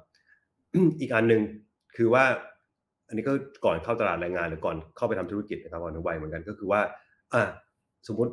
เรียนจบละหรือว่ามีไอเดียดีๆอยากทำธุรกิจนะครับแต่เข้าไม่ถึงแหล่งการเงินเข้าไม่ถึงแหล่งเงินทุนเพราะว่าไม่มีสินทรัพย์เอาไปวางเป็นหลักประกันได้ไม่มีรายได้ประจำนะครับที่สามารถเอาไปวางเป็นสลิปแล้วก็กู้เงินได้เพราะฉะนั้นไอเดียธุรกิจที่มีที่อาจจะเวิร์กมากก็ได้ก็ไม่มีวันได้ทำนะครับอันเนี้ยนะครับหรือบ้านมีหนี้ตั้งแต่ต้นละอันนี้ก็โอ้โหเริ่มจากติดลบเลย ผมว่าอันเนี้ยคือความเหลื่อมล้ำในโอกาสที่หนักที่สุดนะครับตรงนี้ซึ่งมันต้องแก้ตั้งแต่เรื่องของโอกาสตั้งแต่เรื่องของการศึกษาเรื่องของการเข้าถึงการเงินเรื่องของบริการต่างๆที่จำเป็นนะครับที่จะช่วยให้คนคนนึงเนี่ยมีโอกาสมากขึ้นตั้งแต่ต้นอันนี้คือก่อนเข้าตลาดแรงงานทีนี้มันมีหลังเข้าตลาดแรงงานโอเคสมมติมีโอกาสมาแล้วเข้าไปแข่งแล้วเข้าไปทำธุรกิจแล้วอะไรมาปรากฏว่าไม่ประสบความสำเร็จเท่าที่ควรหรือว่าแน่นอนในโลกที่มันมีการแข่งขันมันมีผู้ชนะและมันมีผู้แพ้นะครับถามว่าแพ้แล้วเป็นยังไงแพ้แล้วมีโอกาสแก้ตัวไหมหรือแพ้แล้วแพ้เลยนะครับแพ้แล้วไปเลยนะครับอันนี้ก็เป็นความเหลื่อมล้ำอีกแบบนึงคือเอาคำอาจจะเหลื่อมล้ำได้เพราะว่าตอนแรกอาจจะไม่ได้ต่างกันมากนักเข้าไปด้วยกันนะครับมีโอกาสทั้งคู่แต่เข้าไปแล้วพอแพ้แล้วทีนี้เนี่ยไม่มีโอกาสแก้ตัวละเพราะว่าเช่นตกงานขึ้นมาอาจจะแบบโชคร้ายบังเอิญไปทำธุรกิจบริษัทนึงแล้วตกงานแล้วไม่สามารถหรือว่าโลกมันเปลี่ยนไปเราเรียนมาทางนี้โลกมันกำลังไปอีกทางนึงเราจะทำยังไงเราช่วยมีทางรีสกิลที่เราจะกลับไปหางานใหม่ได้ไหมนะครับเรามีทางที่จะเปิดโอกาสตัวเองใหม่ได้ไหมหรือระหว่างที่เรายังหางานไม่ได้เนี่ยเราจะใช้ชีวิตอยู่ยังไงนะครับแต่ละวันนะครับอันโจทย์นึงเลยบางทีช่วงโควิดเนี่ยเราก็เห็นกันเยอะว่าบางทีว่าคนก็อยากจะรีสกิลแหละแต่ว่ามันไม่มีเวลาไปรีสกิลถ้าเราต้องหาเช้ากินข้ามเพื่อให้ตัวเองอยู่ได้มีปัญหาปากท้องนะครับก็จะเริ่มเห็นว่าไอ้พวกเนี้ยโจทย์ของเรื่องรัฐสวัสดิการมันเริ่มเข้ามาแก้บางอันเหมือนกันนะครับคือผมไม่ได้เริ่มจากการที่บอกว่ารัฐมันต้องเป็นสวัสดิการแต่ว่ามันจะต้องมีการให้สวัสดิการระดับหนึ่งมินิมัมที่มันเพียงพอที่มันแก้ปัญหาเหล่านี้ได้นะครับเช่นถ้าเริ่มต้นมาเด็กเขาต้อง drop off จากการศึกษาอย่างเงี้ยแล้วเขาจะไปเอาโอกาสจากไหนถ้าคุณต้องมีสวัสดิการใช่ไหมครับก็คือคุณก็ต้องช่วยให้คนอย่างน้อยเด็กพวกนี้มันไม่ต้อง drop out จากโรงเรียนนะให้เขาเรียนต่อได้อันนี้เขาจะได้มีโอกาสเพราะฉะนั้นผมมองในมุมนี้มันไม่ใช่มองว่าเราช่วยเขาแบบว่าเพราะว่าเรามันเรื่องความสงสารหรืออะไรมันเป็นเรื่องการลงทุนนะครับเพราะว่าถ้าเขาเป็นนักเรียนที่เขาสามารถเรียนจนจบต่อไปเขาอาจจะเป็นนักธุรกิจที่ประสบความสำเร็จมากๆคนหนึ่งก็ได้และเขาจะ contribute ให้ประเทศไทยอย่างมหาศาลก็ได้ใช่ไหมครับเพราะมันคือการลงทุนในแง่มองในนี้มันมีเรื่องของรัฐสวัสดิการที่ช่วยตรงนี้อยู่เยอะในขณะเดียวกันเช่นกันคนที่หลังจากอยู่ในตลาดแรงงานแล้วสมมุติเกิดตกงานนะครับหรือธุรกิจเกิดเจ๊งเสียเวลาโชคร้ายขึ้นมาตรงนั้นถ้ามีสวัสดิการรองรับให้เขาสามารถอยู่ต่อไปได้มีสายป่านต่อไปได้เขาก็อาจจะไปฟาร์มธุรกิจใหม่นะครับถ้าเราไปดูอ่านพวกตำราสตาร์ทอัพอะไรทั้งหมดทุกคนก็จะเห็นว่าทุกคนเคยเฟลทั้งนั้นน่ะใช่มั้ยเราก็ชอบพูดกันว่าfail fast learn fast ใช่มั้ยฮะแต่ถ้าคุณ fail fast learn fast แล้วคุณเงินหมดแล้วอ่ะแล้วไม่มีใครให้โอกาสคุณแล้วมันก็จบใช่มั้ยครับแต่ถ้าคุณมีสวัสดิการที่เพียงพอระดับนึงเนี่ยคุณก็ยังสามารถที่จะกลับตัวพออยู่ได้คุณก็ไปหาโอกาสทำธุรกิจใหม่ได้เข้าถึงแหล่งเงินใหม่ได้นะครับตรงนั้นใหม่ได้มีโอกาสแก้ตัวอีกครั้งนึงนะครับเพราะฉะนั้นผมมองในมุมผมเองเนี่ยผมไม่ได้เป็นคนที่เรียกว่าเป็นสาวกรัฐสวัสดิการเลยนะแต่ว่าผมมองว่ามันจะต้องมีระดับเบสิกอันนึงที่มันจะเป็นการสร้างโอกาสและรัฐสวัสดิการหลายครั้งเนี่ยมันไม่ใช่เพื่อทำเพื่อความลดความเหลื่อมล้ำเท่านั้นแต่จริงๆมันเพื่อเพิ่ม growth ในอนาคตด้วยเพราะมันจะสร้างโอกาสให้กับคนมันเป็นการลงทุนกับคนและการช่วยให้คนสามารถเข้าถึงโอกาสได้มากขึ้นนะครับครับเดี๋ยวเราจะมีคำถามจากทางบ้านนะครับแต่ก่อนที่จะไปคำถามเนี่ยผมขอเจาะคีย์เวิร์ดนี้นิดนึงเรื่องของคำว่ารัฐสวัสดิการเพราะว่าที่ผ่านมาเป็นคำที่มันเกิดการถกเถียงกันเยอะมากในเรื่องของรัฐสวัสดิการเนี่ยคือบางคนก็จะบอกว่าโอเคบางคนเห็นด้วยแต่ว่าบางคนจะบอกว่าเอ๊ะเราเหมาะไหมเราจะเอาเงินจากไหนเรามีเงินมากพอหรอที่จะเอามาทำเรื่องนี้ครับตรงนี้คุณสันติธานมองว่ายังไงผมว่าเป็นเรื่องของดีกรีครับคือว่าคือบางทีเราพูดรัฐสวัสดิการเราก็จะนึกถึงยุโรปเหนือไปทางนั้นเลยว่าโอ้โหต้องขึ้นมา50% GDP ตรงนั้นใช่ไหมครับเพราะฉะนั้นคือผมเองก็อย่างที่บอกผมไม่ได้เป็นสาวกทางด้านนั้นมากนักเหมือนกันเพียงแต่ผมคิดว่าถามว่าจากปัจจุบันเนี่ยมันควรจะมีระบบตะข่ายรองรับสังคมที่ดีขึ้นหรือเปล่าผมคิดว่ามันควรมีนะครับและถามว่ามีกับกลุ่มไหนอันนี้ก็เป็นคำถามต่อไปซึ่งผมว่าก็จะมีกลุ่มบางกลุ่มเนี่ยที่มันไม่ได้แค่ช่วยเรื่องความเหลื่อมล้ำแต่มันช่วยเรื่องการเจริญเติบโตทางเศรษฐกิจการขยายพายโดยรวมด้วยเช่นเรื่องเกี่ยวกับเด็กเล็กเรื่องเกี่ยวกับการศึกษานะครับเรื่องเกี่ยวกับการทำให้คนอยากมีลูกมากขึ้นเนี่ยอันทั้งหมดเนี่ยพวกนี้มันชัดเจนว่ามันมี impact ไม่ใช่แค่เรื่องของเรื่องความเหลื่อมล้ำแต่มันช่วยเรื่อง growth ด้วยเช่นกันนะครับเพราะฉะนั้นผมคิดว่ามันเรื่องของ degree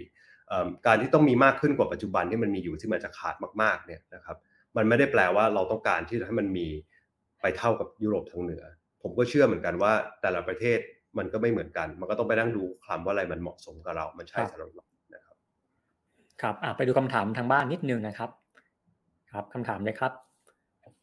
บ ข้อแรกถามว่าถ้าพรรคก้าวไกลได้ตั้งรัฐบาลแล้วเดินหน้าทลายทุนผูกขาดตามที่หาเสียงไว้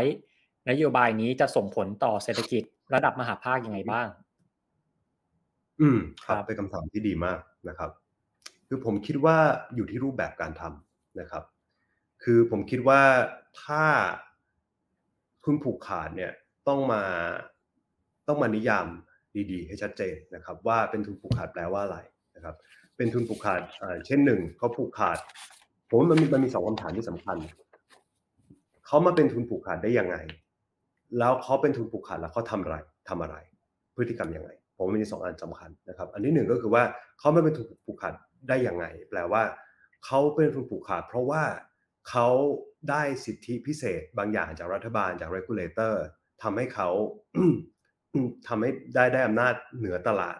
แล้วก็เลยทำให้ไม่มีความแฟร์ตรงนี้อยู่แล้วเขาก็เลยได้ความได้เปรียบแล้วสุดท้ายก็เลยทำให้เขาเนี่ยได้อำนาจมากกว่าคนอื่นแล้วก็กลายเป็นผูกขาดถ้าเป็นแบบนี้อันนี้เป็นปัญหานะครับเพราะว่าถ้าเราแก้ตรงนี้ได้เนี่ยมันแปลว่าอย่าไปมองเรื่องจะเอาเขาลงเลยอย่างเดียวแต่มันเป็นมองว่าเราเปิดโอกาสให้กับคนอื่นๆเนี่ยที่เดิมเนี่ยไม่มีโอกาสสามารถเข้ามาในเกมนี้ได้สามารถเล่นอันนี้ได้ด้วยนะครับอันนี้เป็นการให้โอกาสคนตัวเล็กแบบนึงเหมือนกันอันนี้ถ้าเป็นแบบนั้นแต่ถ้าเขาเป็นทุนผูกขาดเพราะว่าเขาเก่งคือเขามีเทคโนโลยีนะครับอย่างที่เราเห็นในอเมริกาในจีนต่างๆว่าเขามีเทคโนโลยีเขาไปทำinnovation อะไรต่างๆที่มันแตกต่างเขาจับตลาดที่คนอื่นไม่จับมาตลอดแล้วเขาเติบโตมาได้จนถึงจุดนึงเนี่ยผมก็คิดว่ากลุ่มนี้เป็นกลุ่มที่ว่าเราก็ไม่ควรอาจจะไปทำไปรุนแรงมากนักกับเขานะครับจนมันต้องมาเจอคำถามที่สองว่าเขาเป็นทุนผูกขาดแล้วเขาทำยังไงสมมุติเขาเป็นแบบที่สองเขามาด้วยความสามารถเขาเก่งดีทุกอย่างแต่ถึงเวลาพอเขาขึ้นเป็นพี่ใหญ่แล้วเขาแบบโอ้โหไล่ล่าซื้อคู่แข่งทุกคนเลยแบบเมิร์จทุกคนเข้ามาอยู่ด้วยกันหมดหรือว่าแบบว่าอะไรแบบนี้ใช่ไหมฮะอันนี้เราก็จะเห็นเคสในอเมริกาอะไรอย่างเงี้ยมันก็มีเหมือนกันก็จะเห็นว่าพวกanti trust พวกของเขาอะนะครับก็จะคอยดูแล้วก็จัดการปัญหาเรื่องพวกนี้เหมือนกันเพราะว่าโอเคคุณอาจจะมาด้วยเหตุผลที่ถูกต้องแต่พฤติกรรมคุณเมื่อคุณเป็นเจ้าใหญ่แล้วเนี่ยมันไม่ดีนะครับมันทำลายตลาดอันนี้ก็เป็นอีกอันนึงผมว่าตรงนี้สำคัญมากถ้าสามารถทำการสู้กับหรือว่าการแก้ปัญหาเรื่องผูกขาดเนี่ยให้มันชัดเจนตรงนี้นะครับผมคิดว่าโดยรวมเศรษฐกิจมันไปได้เศรษฐกิจมหาภาคมันรับได้ผมคิดว่ามันอาจจะมีช่วง transition pain คือช่วงกำลังเปลี่ยนผ่านนะเพราะว่ามันจะมีความไม่แน่ชัดว่าเอ๊ะนี่คุณจะทำอย่างนี้กับทุกทุนเลยหรือเปล่าทุนใหญ่ผูกขาดแปลว่าอะไรแปลว่าถ้าบริษัทใหญ่มีปัญหาเหรอนะครับแล้วคุณจะทำแค่ไหนคุณทำรุนแรงแค่ไหน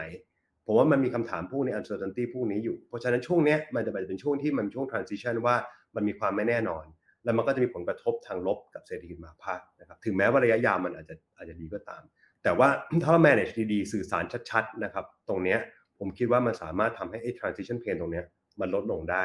แล้วก็เห็นภาพชัดแล้วมันก็จะทำให้โอกาสเนี่ยมันมากขึ้นเพราะว่าหลายคนเนี่ยด้านนึงอาจจะแบบกลัวลงทุนน้อยลงมีความไม่แน่นอนมากขึ้นแต่อีกด้านหนึ่ง คือผู้เล่นใหม่ๆที่เฮ้ยอาจจะมีโอกาสของเรามากขึ้นเนี่ยผู้นี้ก็อาจจะเป็นกลุ่มที่ลงทุนแล้วเข้ามามากขึ้นนะครับเพราะมันก็จะมีบาลานซ์กันครับก็คือต้องเทรดออฟเนาะระหว่างระยะสั้นกับระยะยาวนะครับระยะสั้นอาจจะเทรนฟูนิดนึงแต่ระยะยาวมันอาจจะดีขึ้นครับแ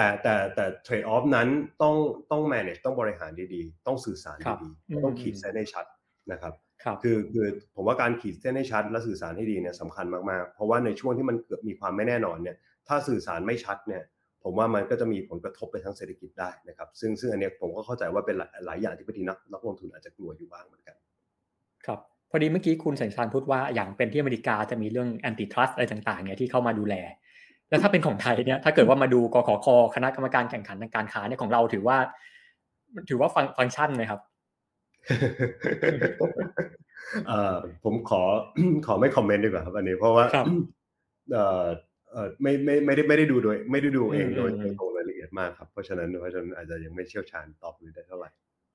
ครับข้อที่2เลยนะครับคำถามก่อนหน้านี้เราพูดถึงนโยบายที่ควรจะเป็นนะฮะตอนนี้มาพูดถึงตัวบุคคลบ้างถ้าเกิดว่าคนที่เป็นหัวหน้าทีมเศรษฐกิจของรัฐบาลใหม่เนี่ยนะครับที่ขึ้นมาจะดูแลในเรื่องเศรษฐกิจเนี่ยอะไรคือคุณสมบัติที่ควรจะเป็นบ้างของหัวหน้าทีมเศรษฐกิจคนใหม่ครับ อันนี้ไม่ได้ ไม่ได้มีปัญหาคอเพราะว่าคำถามยากนะอย่างเดียวนะครับตอนนี้เพราะว่าเพิ่งหายจากไม่สบายขอโทษกันเห็นคำถามมาเยอะแล้วเริ่มไอเยอะโอ้เป็นคำถามที่ดีมากครับคือผมคิดว่าน่าคิด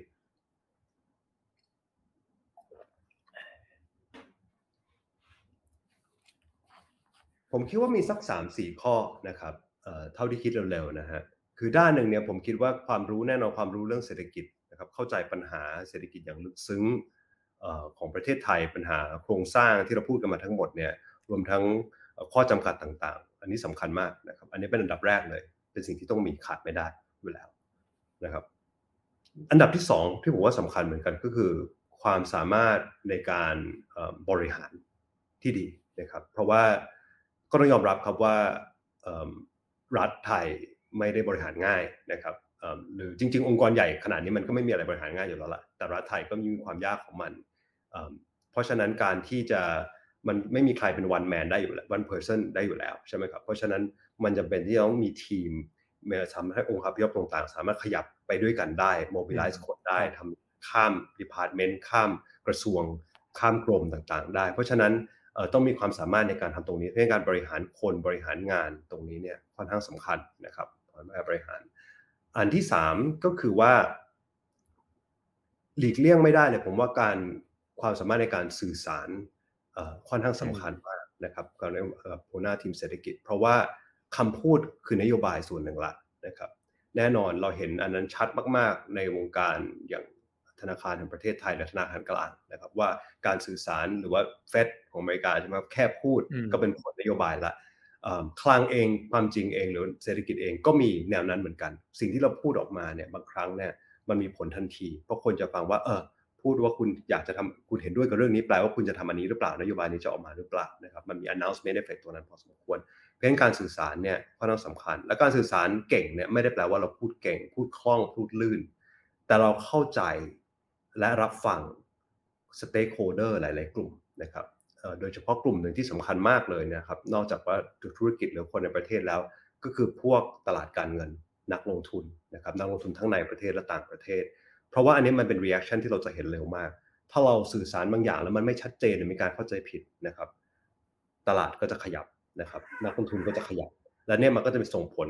ทำให้เราบางทีอาจจะทำให้เราทำงานยากขึ้นได้เหมือนกันเพราะฉะนั้นไอ้การที่มีความเข้าใจการเงินการลงทุนตลาด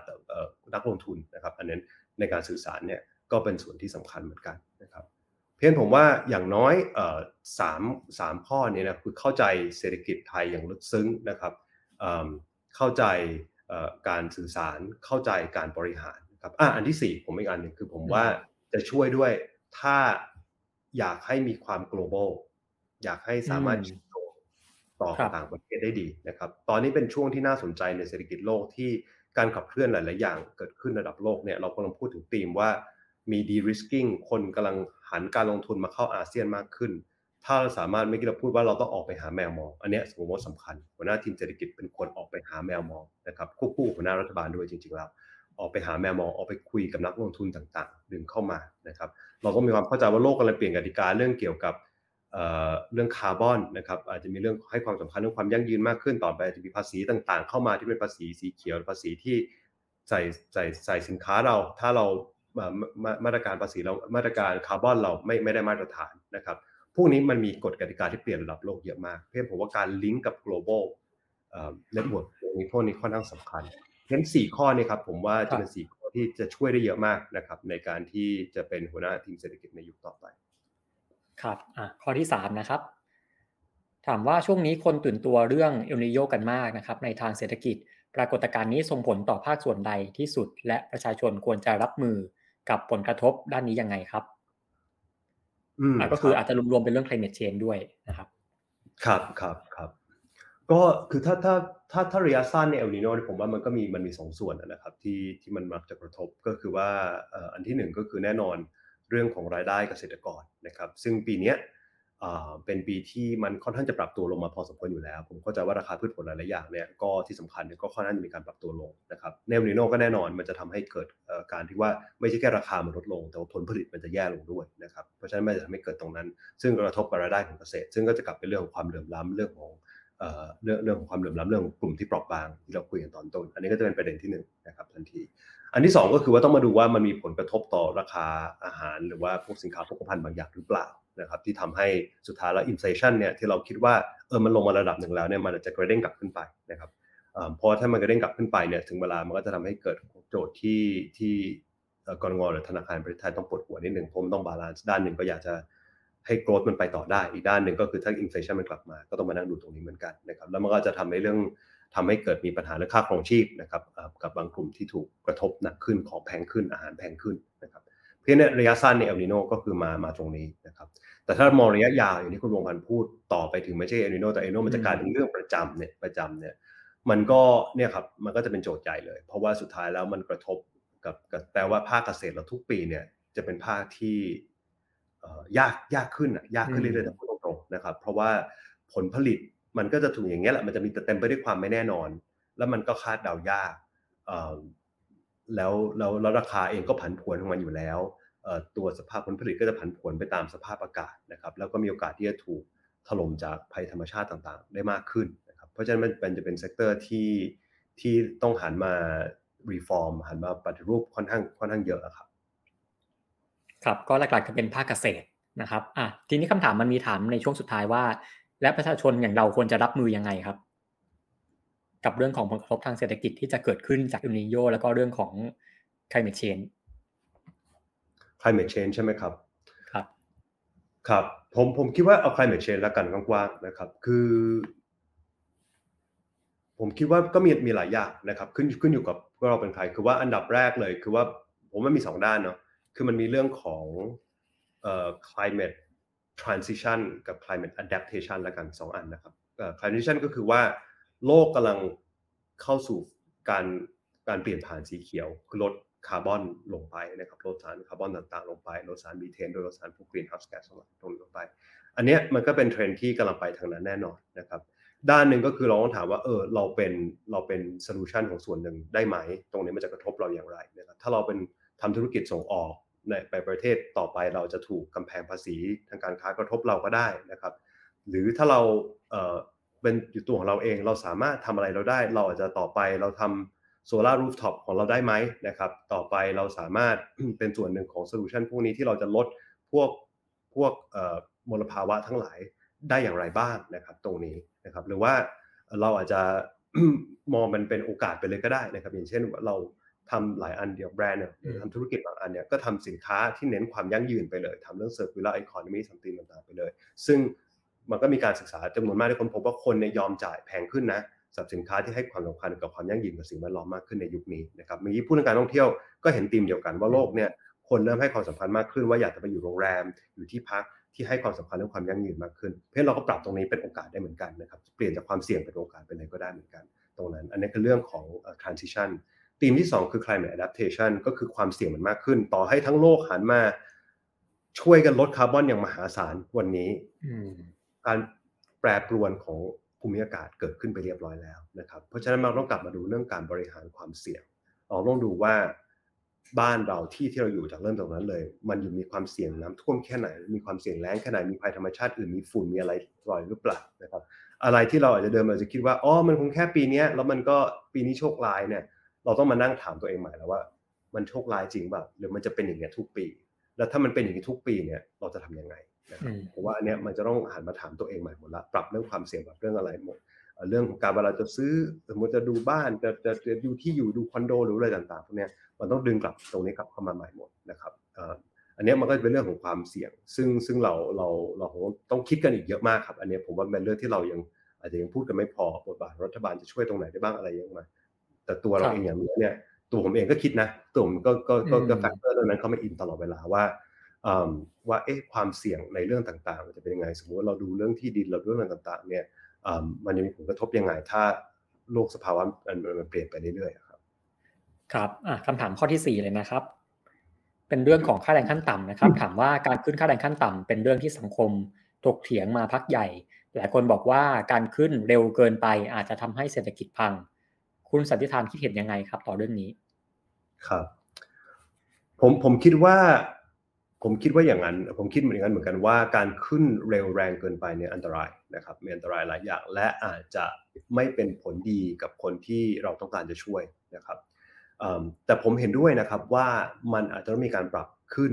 นะครับแต่ผมคิดว่าการขึ้นที่มันมีการขึ้นทีละนิดปีละหน่อยปีละนิดปีละหน่อยเนี่ยนะครับหรือว่า2ปีทีละอะไรอย่างเงี้ยคือขึ้นเรื่อยๆนะครับต่อเนื่องแทนที่จะขึ้นทีละหยุดๆๆแล้วก็ขึ้นตุ้มเนี่ยผมคิดว่าแบบแรกดีกว่าแบบหลังเยอะที่ผ่านมาเราทำค่อนข้างจะเป็นแบบหลังคือเราขึ้นแล้วเราก็หยุดแล้วก็ขึ้นทีหนักๆนะครับขึ้นหนักๆเนี่ยมีปัญหาค่อนข้างเยอะมากเพราะว่ามัน1พอขึ้นทีแล้วเนี่ยพวก productivity นะครับของคนเนี่ยมัน catch up ไม่ทันคือมันไม่สามารถเพิ่มผลผลิตเพิ่มอะไรได้บริษัทปรับตัวไม่ทันนะครับอยู่ดีๆมันทำให้ถูกบีบขึ้นมาอย่างนั้นเพราะฉะนั้นผลที่เกิดขึ้นบางทีเนี่ยผมก็เข้าใจว่ามันมีการศึกษาที่ผมเคยอ่านอยู่ในรอบที่แล้วที่เราเคยขึ้นตอนนั้นเนี่ยมันก็มีผลหลายอันว่า1คือเวลาเราขึ้นค่าแรงขั้นต่ำเนี่ยจริงๆอาจจะบอกว่ามันกระทบไม่กี่คนนะจริงๆแล้วที่เป็นค่าแรงต่ำจริงส่วนหนึ่งแต่อีกส่วนนึงก็คือว่าเวลามันขึ้นค่าแรงขั้นต่ำแล้วเนี่ยปกติผลที่มันตามมาก็คือว่ามันไม่ได้แค่ค่าแรงขั้นต่ำเท่านั้นที่ขึ้นแต่มันจะขึ้นไปทั้งเชนเลยนะครับมันจะมีผลแบบน้ำกระทบฝั่งอยู่ที่ทำให้แม้แต่คนรายได้แบบอาจจะแบบกลางๆหน่อยแล้วเนี่ยรายได้เขาก็ต้องขึ้นไปด้วยเงินเดือนกันหมดเพราะฉะนั้นผลกระทบต่อธุรกิจของบริษัทเนี่ยมันค่อนข้างจะเยอะกว่าที่คิดเพราะมันไม่ได้แค่คนที่ได้รายได้ขั้นต่ำแต่ว่ารายได้อื่นมันขึ้นไปกันหมดต้นทุน labor มันก็เลยสูงขึ้นเยอะนะครับอันนั้นพอมันเป็นอย่างนั้นปุ๊บเนี่ยสิ่งที่เกิดขึ้นบางทีก็คือว่ามันอาจจะเราจะคิดว่ามันก็จะต้องมาในรูปแบบของเงินเฟ้อที่สูงขึ้นนะครับแต่ถ้าเรากลับไปดูจริงๆตอนรอบที่แล้วที่เรามีการขึ้นเยอะๆเนี่ยเงินเฟ้อมันไม่ได้มาเท่าไหร่นะครับสิ่งที่เกิดขึ้นจริงๆก็คือว่ามันมีคนบางส่วนที่อาจจะถูกโลกออกไปนะครับออกจากตลาดแรงงานไปนะครับเพราะว่าธุรกิจก็จำเป็นต้องลดคนปรับอาจจะใช้เครื่องจักรมากขึ้นอะไรมากขึ้นลดไซส์ลงอะไรก็แล้วแต่นะครับลดลงตรงนั้นแล้วก็อีกประเด็นที่ตามมาก็คือว่าคนบางกลุ่มเนี่ยก็คือพูดง่ายๆคือว่ามีการเปลี่ยนรูปแบบการจ้างแล้วก็ enforce ไม่ได้คือบังคับใช้ไม่ได้สุดท้ายแล้วเขาก็ได้รายได้ที่มันต่ำกว่ารายได้ขั้นต่ำอยู่ดีนะครับเพราะฉะนั้นนอกจากมันจะมีผลกระทบค่อนข้างลำบากกับทางด้านบางอุตสาหกรรมที่ใช้แรงงานเข้มข้นกระทบกับ SME หนักแล้วเนี่ยถ้าการขึ้นเร็วเกินไปเนี่ยมันจะมีผลกระทบต่อกลุ่มที่เราอยากจะช่วยด้วยคือกลุ่มที่เป็นอาจจะเป็นรายได้น้อยอยู่แล้วนะครับค่ารายน้อยอยู่แล้วเนี่ยกลุ่มนี้ก็คือมันไม่มีการบังคับใช้กฎหมายนะครับเขาเปลี่ยนคอนแทคไปเฉยเพราะฉะนั้นเนี่ยถ้าขึ้นเร็วเนี่ยผมว่ามันเป็นประเด็นแต่ถามว่าควรขึ้นไหมควรขึ้นนะครับแล้วก็ขึ้นควรจะขึ้นแบบค่อยเป็นค่อยไปก็ต่อแบบต่อเนื่องนะครับมีสูตรที่มันอาจจะผูกอยู่กับเรื่องของสภาพเศรษฐกิจของ inflation แล้วก็สภาพของ productivity นะครับในการเพิ่มต้นอันนั้นอาจจะช่วยได้บ้างนะครับครับข้อสุดท้ายแล้วนะครับคำถามว่าท่ามกลางความไม่แน่นอนจากหลายปัจจัยมีเซกเตอร์ไหนที่พอจะเป็นความหวังให้กับเศรษฐกิจไทยได้บ้างครับคือจริงๆผมคิดว่าคำถามที่ดีนะครับ คือถ้ามองอีกด้านหนึ่งนะครับถ้าวันนี้อาจจะเป็นมองเวลาเรามองเข้ามาเนี่ยประเทศไทยเนี่ยผมว่าจุดที่อาจจะเป็นจุดแข็งอันนึงได้เหมือนกันของเราก็คือผมใช้คำว่า care economy อะครับ care economy คือรวมที่มันเกี่ยวกับบริการหลายๆอย่างเข้าไปด้วยกันคือท่องเที่ยวก็เป็นอันหนึ่งที่เป็น care economy สาธารณสุขนะครับ health care นะครับก็เป็น care economy อันนั้นอะไรคือผมว่าเซกเตอร์นี้เป็นเซกเตอร์ที่มีดีมานด์ค่อนข้างเยอะสำหรับประเทศไทยมีอนาคตค่อนข้างเยอะนะครับด้านนึงก็เพราะว่าแน่นอนเรื่องของสาธารณสุขเรื่องสุขภาพเรื่องอะไรต่างๆเนี่ยมันเป็นด้านที่เราก็จะมีความต้องการมากขึ้นเรื่อยๆเพราะเราเข้าสู่สังคมสูงวัยใช่ไหมครับในเศรษฐกิจสีเงินคนต้องการที่จะเอามาจับจ่ายใช้สอยเรื่องสุขภาพเป็นเรื่องสำคัญมากขึ้นเยอะทั้งสุขภาพกายและสุขภาพจิตสุขภาพใจนะครับด้านการท่องเที่ยวก็แน่นอนเรามีนักท่องเที่ยวที่เราคุยกันมาแล้วว่าจากทั่วโลกที่อยากมาอยู่ที่ประเทศไทยอะไรต่างๆนะครับตรงนั้นแล้วก็มีความหลากหลายใน product ท่องเที่ยวมากขึ้นเรื่อยๆด้วยเช่นกันนะครับในขณะเดียวกันด้านอันนี้คือด้านความต้องการเนาะด้านอุปสงค์ก็มีดีมานด์เยอะแยะในขณะเดียวกันด้านความสามารถเราก็มีมากพอสมควรนะครับเรามีหมอเก่งๆเรามีพยาบาลเก่งๆเรามีคนที่มีจิตบริการนะครับอันนี้ อาจจะเป็นเพราะคนที่ไม่อยู่ประเทศไทยอย่างผมด้วยคือจะเห็นชัดมากว่าคนไทยเนี่ยมีใจบริการที่ดีกว่าประเทศอื่นมากมายมหาศาลแล้วมันช่วยเยอะมากนะครับมันมีความ flexible มันมีความเข้าใจบางทีภาษาได้บ้างไม่ได้บ้างแต่ก็สามารถให้บริการที่ดีได้นะครับพวกนี้ผมว่ามันเป็นจุดแข็งมากๆนะครับอันไหนพวกนี้ทั้งหมดเลยเพราะฉะนั้นตรงนี้เนี่ยมันเป็น Care Economy เนี่ยผมว่าเป็นจุดแข็งของประเทศไทยแต่จะ unlock มันต่อไปอีกขั้นหนึ่งได้ทำอย่างไรผมคิดว่าก็เมื่อกี้เราก็คุยกันไปบ้างแล้วว่าท่องเที่ยวสามารถปรับยังไงใช้ data มากขึ้นลิงก์กันได้ยังไงแต่ผมว่าอันนึงที่สำคัญมากๆคือกลับมาเรื่องจบเรื่องคนนะครับเพราะว่าเราขาดคนน่ะคือจุดแข็งเราคือคนและเซกเตอร์ที่เราเก่งก็เป็นเรื่องเกี่ยวกับคนแต่เราขาดคนเราขาดแรงงานเราขาดแรงงานตั้งแต่คนดูแลนะครับไปถึงพยาบาลไปถึงหมอไปถึงแรงงานมีทักษะทั้งหมดเราขาดทุกระดับเลยนะครับเพราะฉะนั้นเราต้องกลับมานั่งดูว่าเอ๊ะมันมีทางไหมที่เราจะเปิดรับต่างประเทศเข้ามามากขึ้นนะครับ talent จากต่างประเทศให้เข้ามาทำงานในประเทศไทยมากขึ้นนะครับในด้านพวกนี้ในด้านที่เป็น strategy ของเราพวกนี้นะครับเพราะว่าสุดท้ายแล้วเนี่ยสิ่งที่เราไม่อยากจะเห็นก็คือแคร์คอนนี่เป็นจุดแข็งของเราจริงแต่เราไม่อยากจะกลายเป็นว่าเราแย่งกันระหว่างภาคท่องเที่ยวกับภาคในประเทศแต่ว่าสมมุติว่าเรามีความต้องการด้านสาธารณสุขมากขึ้นเรื่อยๆเราต้องการหมอต้องการพยาบาลผู้ช่วยพยาบาลมากขึ้นเรื่อยๆแต่ว่าอีกด้านนึงมันก็มี medical tourism ที่เข้ามาอย่างเงี้ยมันก็จะแย่งกันทันทีใช่มั้ยครับเพราะฉะนั้นจะอุดรอยรั่วตรงนี้ยังไงจะรับคนเข้ามาแค่ไหนอย่างไรจะเทรนคนใหม่ๆยังไงหรือเปิดโรงเรียนในของเราดีๆเทรนแล้วเอานักเรียนทั้งต่างชาติทั้งคนไทยเข้าไปเทรนในนั้นได้ไหมดึงดูดคนจากทั่วโลกเข้ามาพวกนี้เป็นโจทย์ที่ต้องคุยกันนะครับแต่ผมคิดว่า Care Economy เนี่ยเป็นเซกเตอร์ที่ประเทศไทยมี potential มากนะครับแล้วก็ต่อยอดทำอะไรไปได้เยอะเหมือนกันครับคำถามหมดแล้วนะครับสุดท้ายสรุปนิดนึงครับคุณสันติธานว่าให้ฝากถึงรัฐบาลชุดหน้าหรือว่าทีมเศรษฐกิจชุดหน้าเนี่ยอยากจะฝากอะไรบ้างฝากอะไรบ้างนะครับซึ่งน่าจะเยอะให้ขมวดสั้นๆครับอยากจะฝากอะไรเป็นหลักไหมครับก็คิดว่าสุดท้ายก็ใช้คำว่าคือผมว่าเราอยู่ในช่วงที่อย่างที่บอกนะครับอยู่ในโลกที่มันการเปลี่ยนแปลงมันกำลังเกิดขึ้นอย่างรวดเร็วนะครับแล้วมันก็เพิ่มความแล้วมันก็เร็วขึ้นเรื่อยๆด้วยซึ่งด้านหนึ่งมันก็เป็นเรื่องของความที่มันดูน่ากลัวนะครับแต่อีกด้านหนึ่งมันเป็นโอกาสสำคัญเลยมันแปลว่าถึงแม้เราจะเคยพลาดกระบวนรถไฟรอบก่อนๆไปบ้างแล้วเนี่ยแต่ถ้าเราสามารถแคชกระบวนรถไฟรอบใหม่ทันเนี่ยมันก็ยังมีโอกาสให้เราไล่กวดตามและไม่ตกและไม่ถูกลืมในโลกได้อยู่เสมอเพราะว่ารถไฟขบวนใหม่มันอาจจะเร็วกว่าขบวนเก่าเสมอนะครับตอนนี้มีธีมหลายอย่างที่จริงๆแล้วอยู่รอบตัวเราที่น่าสนใจแล้วเราสามารถใช้ประโยชน์จากมันได้ไม่ว่าจะเป็นดิจิทัลแม้ว่าจะเป็นด้านของความยั่งยืนนะครับแม้ว่าจะเป็นด้านของการที่โลกหันมาที่อาเซียนมากขึ้นเพราะว่าปัญหาภูมิรัฐศาสตร์ต่างๆผมว่าพวกนี้มันเป็นโอกาสสำคัญของประเทศไทยที่จะคว้าก็อยากจะฝากนะครับว่าเข้ามาแล้วเนี่ยอยากจะให้เห็นด้านโอกาสพวกนี้นะครับแล้วก็คว้าโอกาสพวกนี้ให้ทันถ้าเปรียบเทียบกับคนที่อยู่ในทะเลก็คือว่าอย่ามัวแต่สู้กับคลื่นอะไรต่างๆมากมายนะครับแต่ว่าให้ถือกระดานโต้คลื่นไว้อันนึงและจับคลื่นพวกนี้ให้ทันเพราะถ้าเราขี่คลื่นพวกนี้ทันเนี่ยมันก็ยังมีโอกาสครับที่ประเทศไทยจะกลับมาโดดเด่นได้อีกครั้งหนึ่งนะครับแล้วก็แก้ปัญหาต่างๆได้ครับนี่คือฝากไว้ถึงรัฐบาลชุดหน้าซึ่งยังไม่รู้ว่าจะหน้าตาเป็นยังไงนะครับแต่ว่าไม่ว่าจะเป็นหน้าตายังไงก็ตามหรือว่าจะเป็นนายกคนไหนก็ตามเหล่านี้ที่พูดมาทั้งหมดคือโจทย์และความท้าทายที่รัฐบาลชุดต่อไปทีมเศรษฐกิจชุดต่อไปจะต้องเผชิญอย่างแน่นอนนะครับสำหรับวันนี้ต้องขอขอบคุณคุณสันติธานที่มาร่วมพูดคุยแบ่งปันกันนะครับแล้ววันนี้รายการ 101 One-on-One ก็ต้องขอลาไปก่อนนะครับแล้วพบกันใหม่ตอนหน้านะครับสวัสดีครับสวัสดีครับ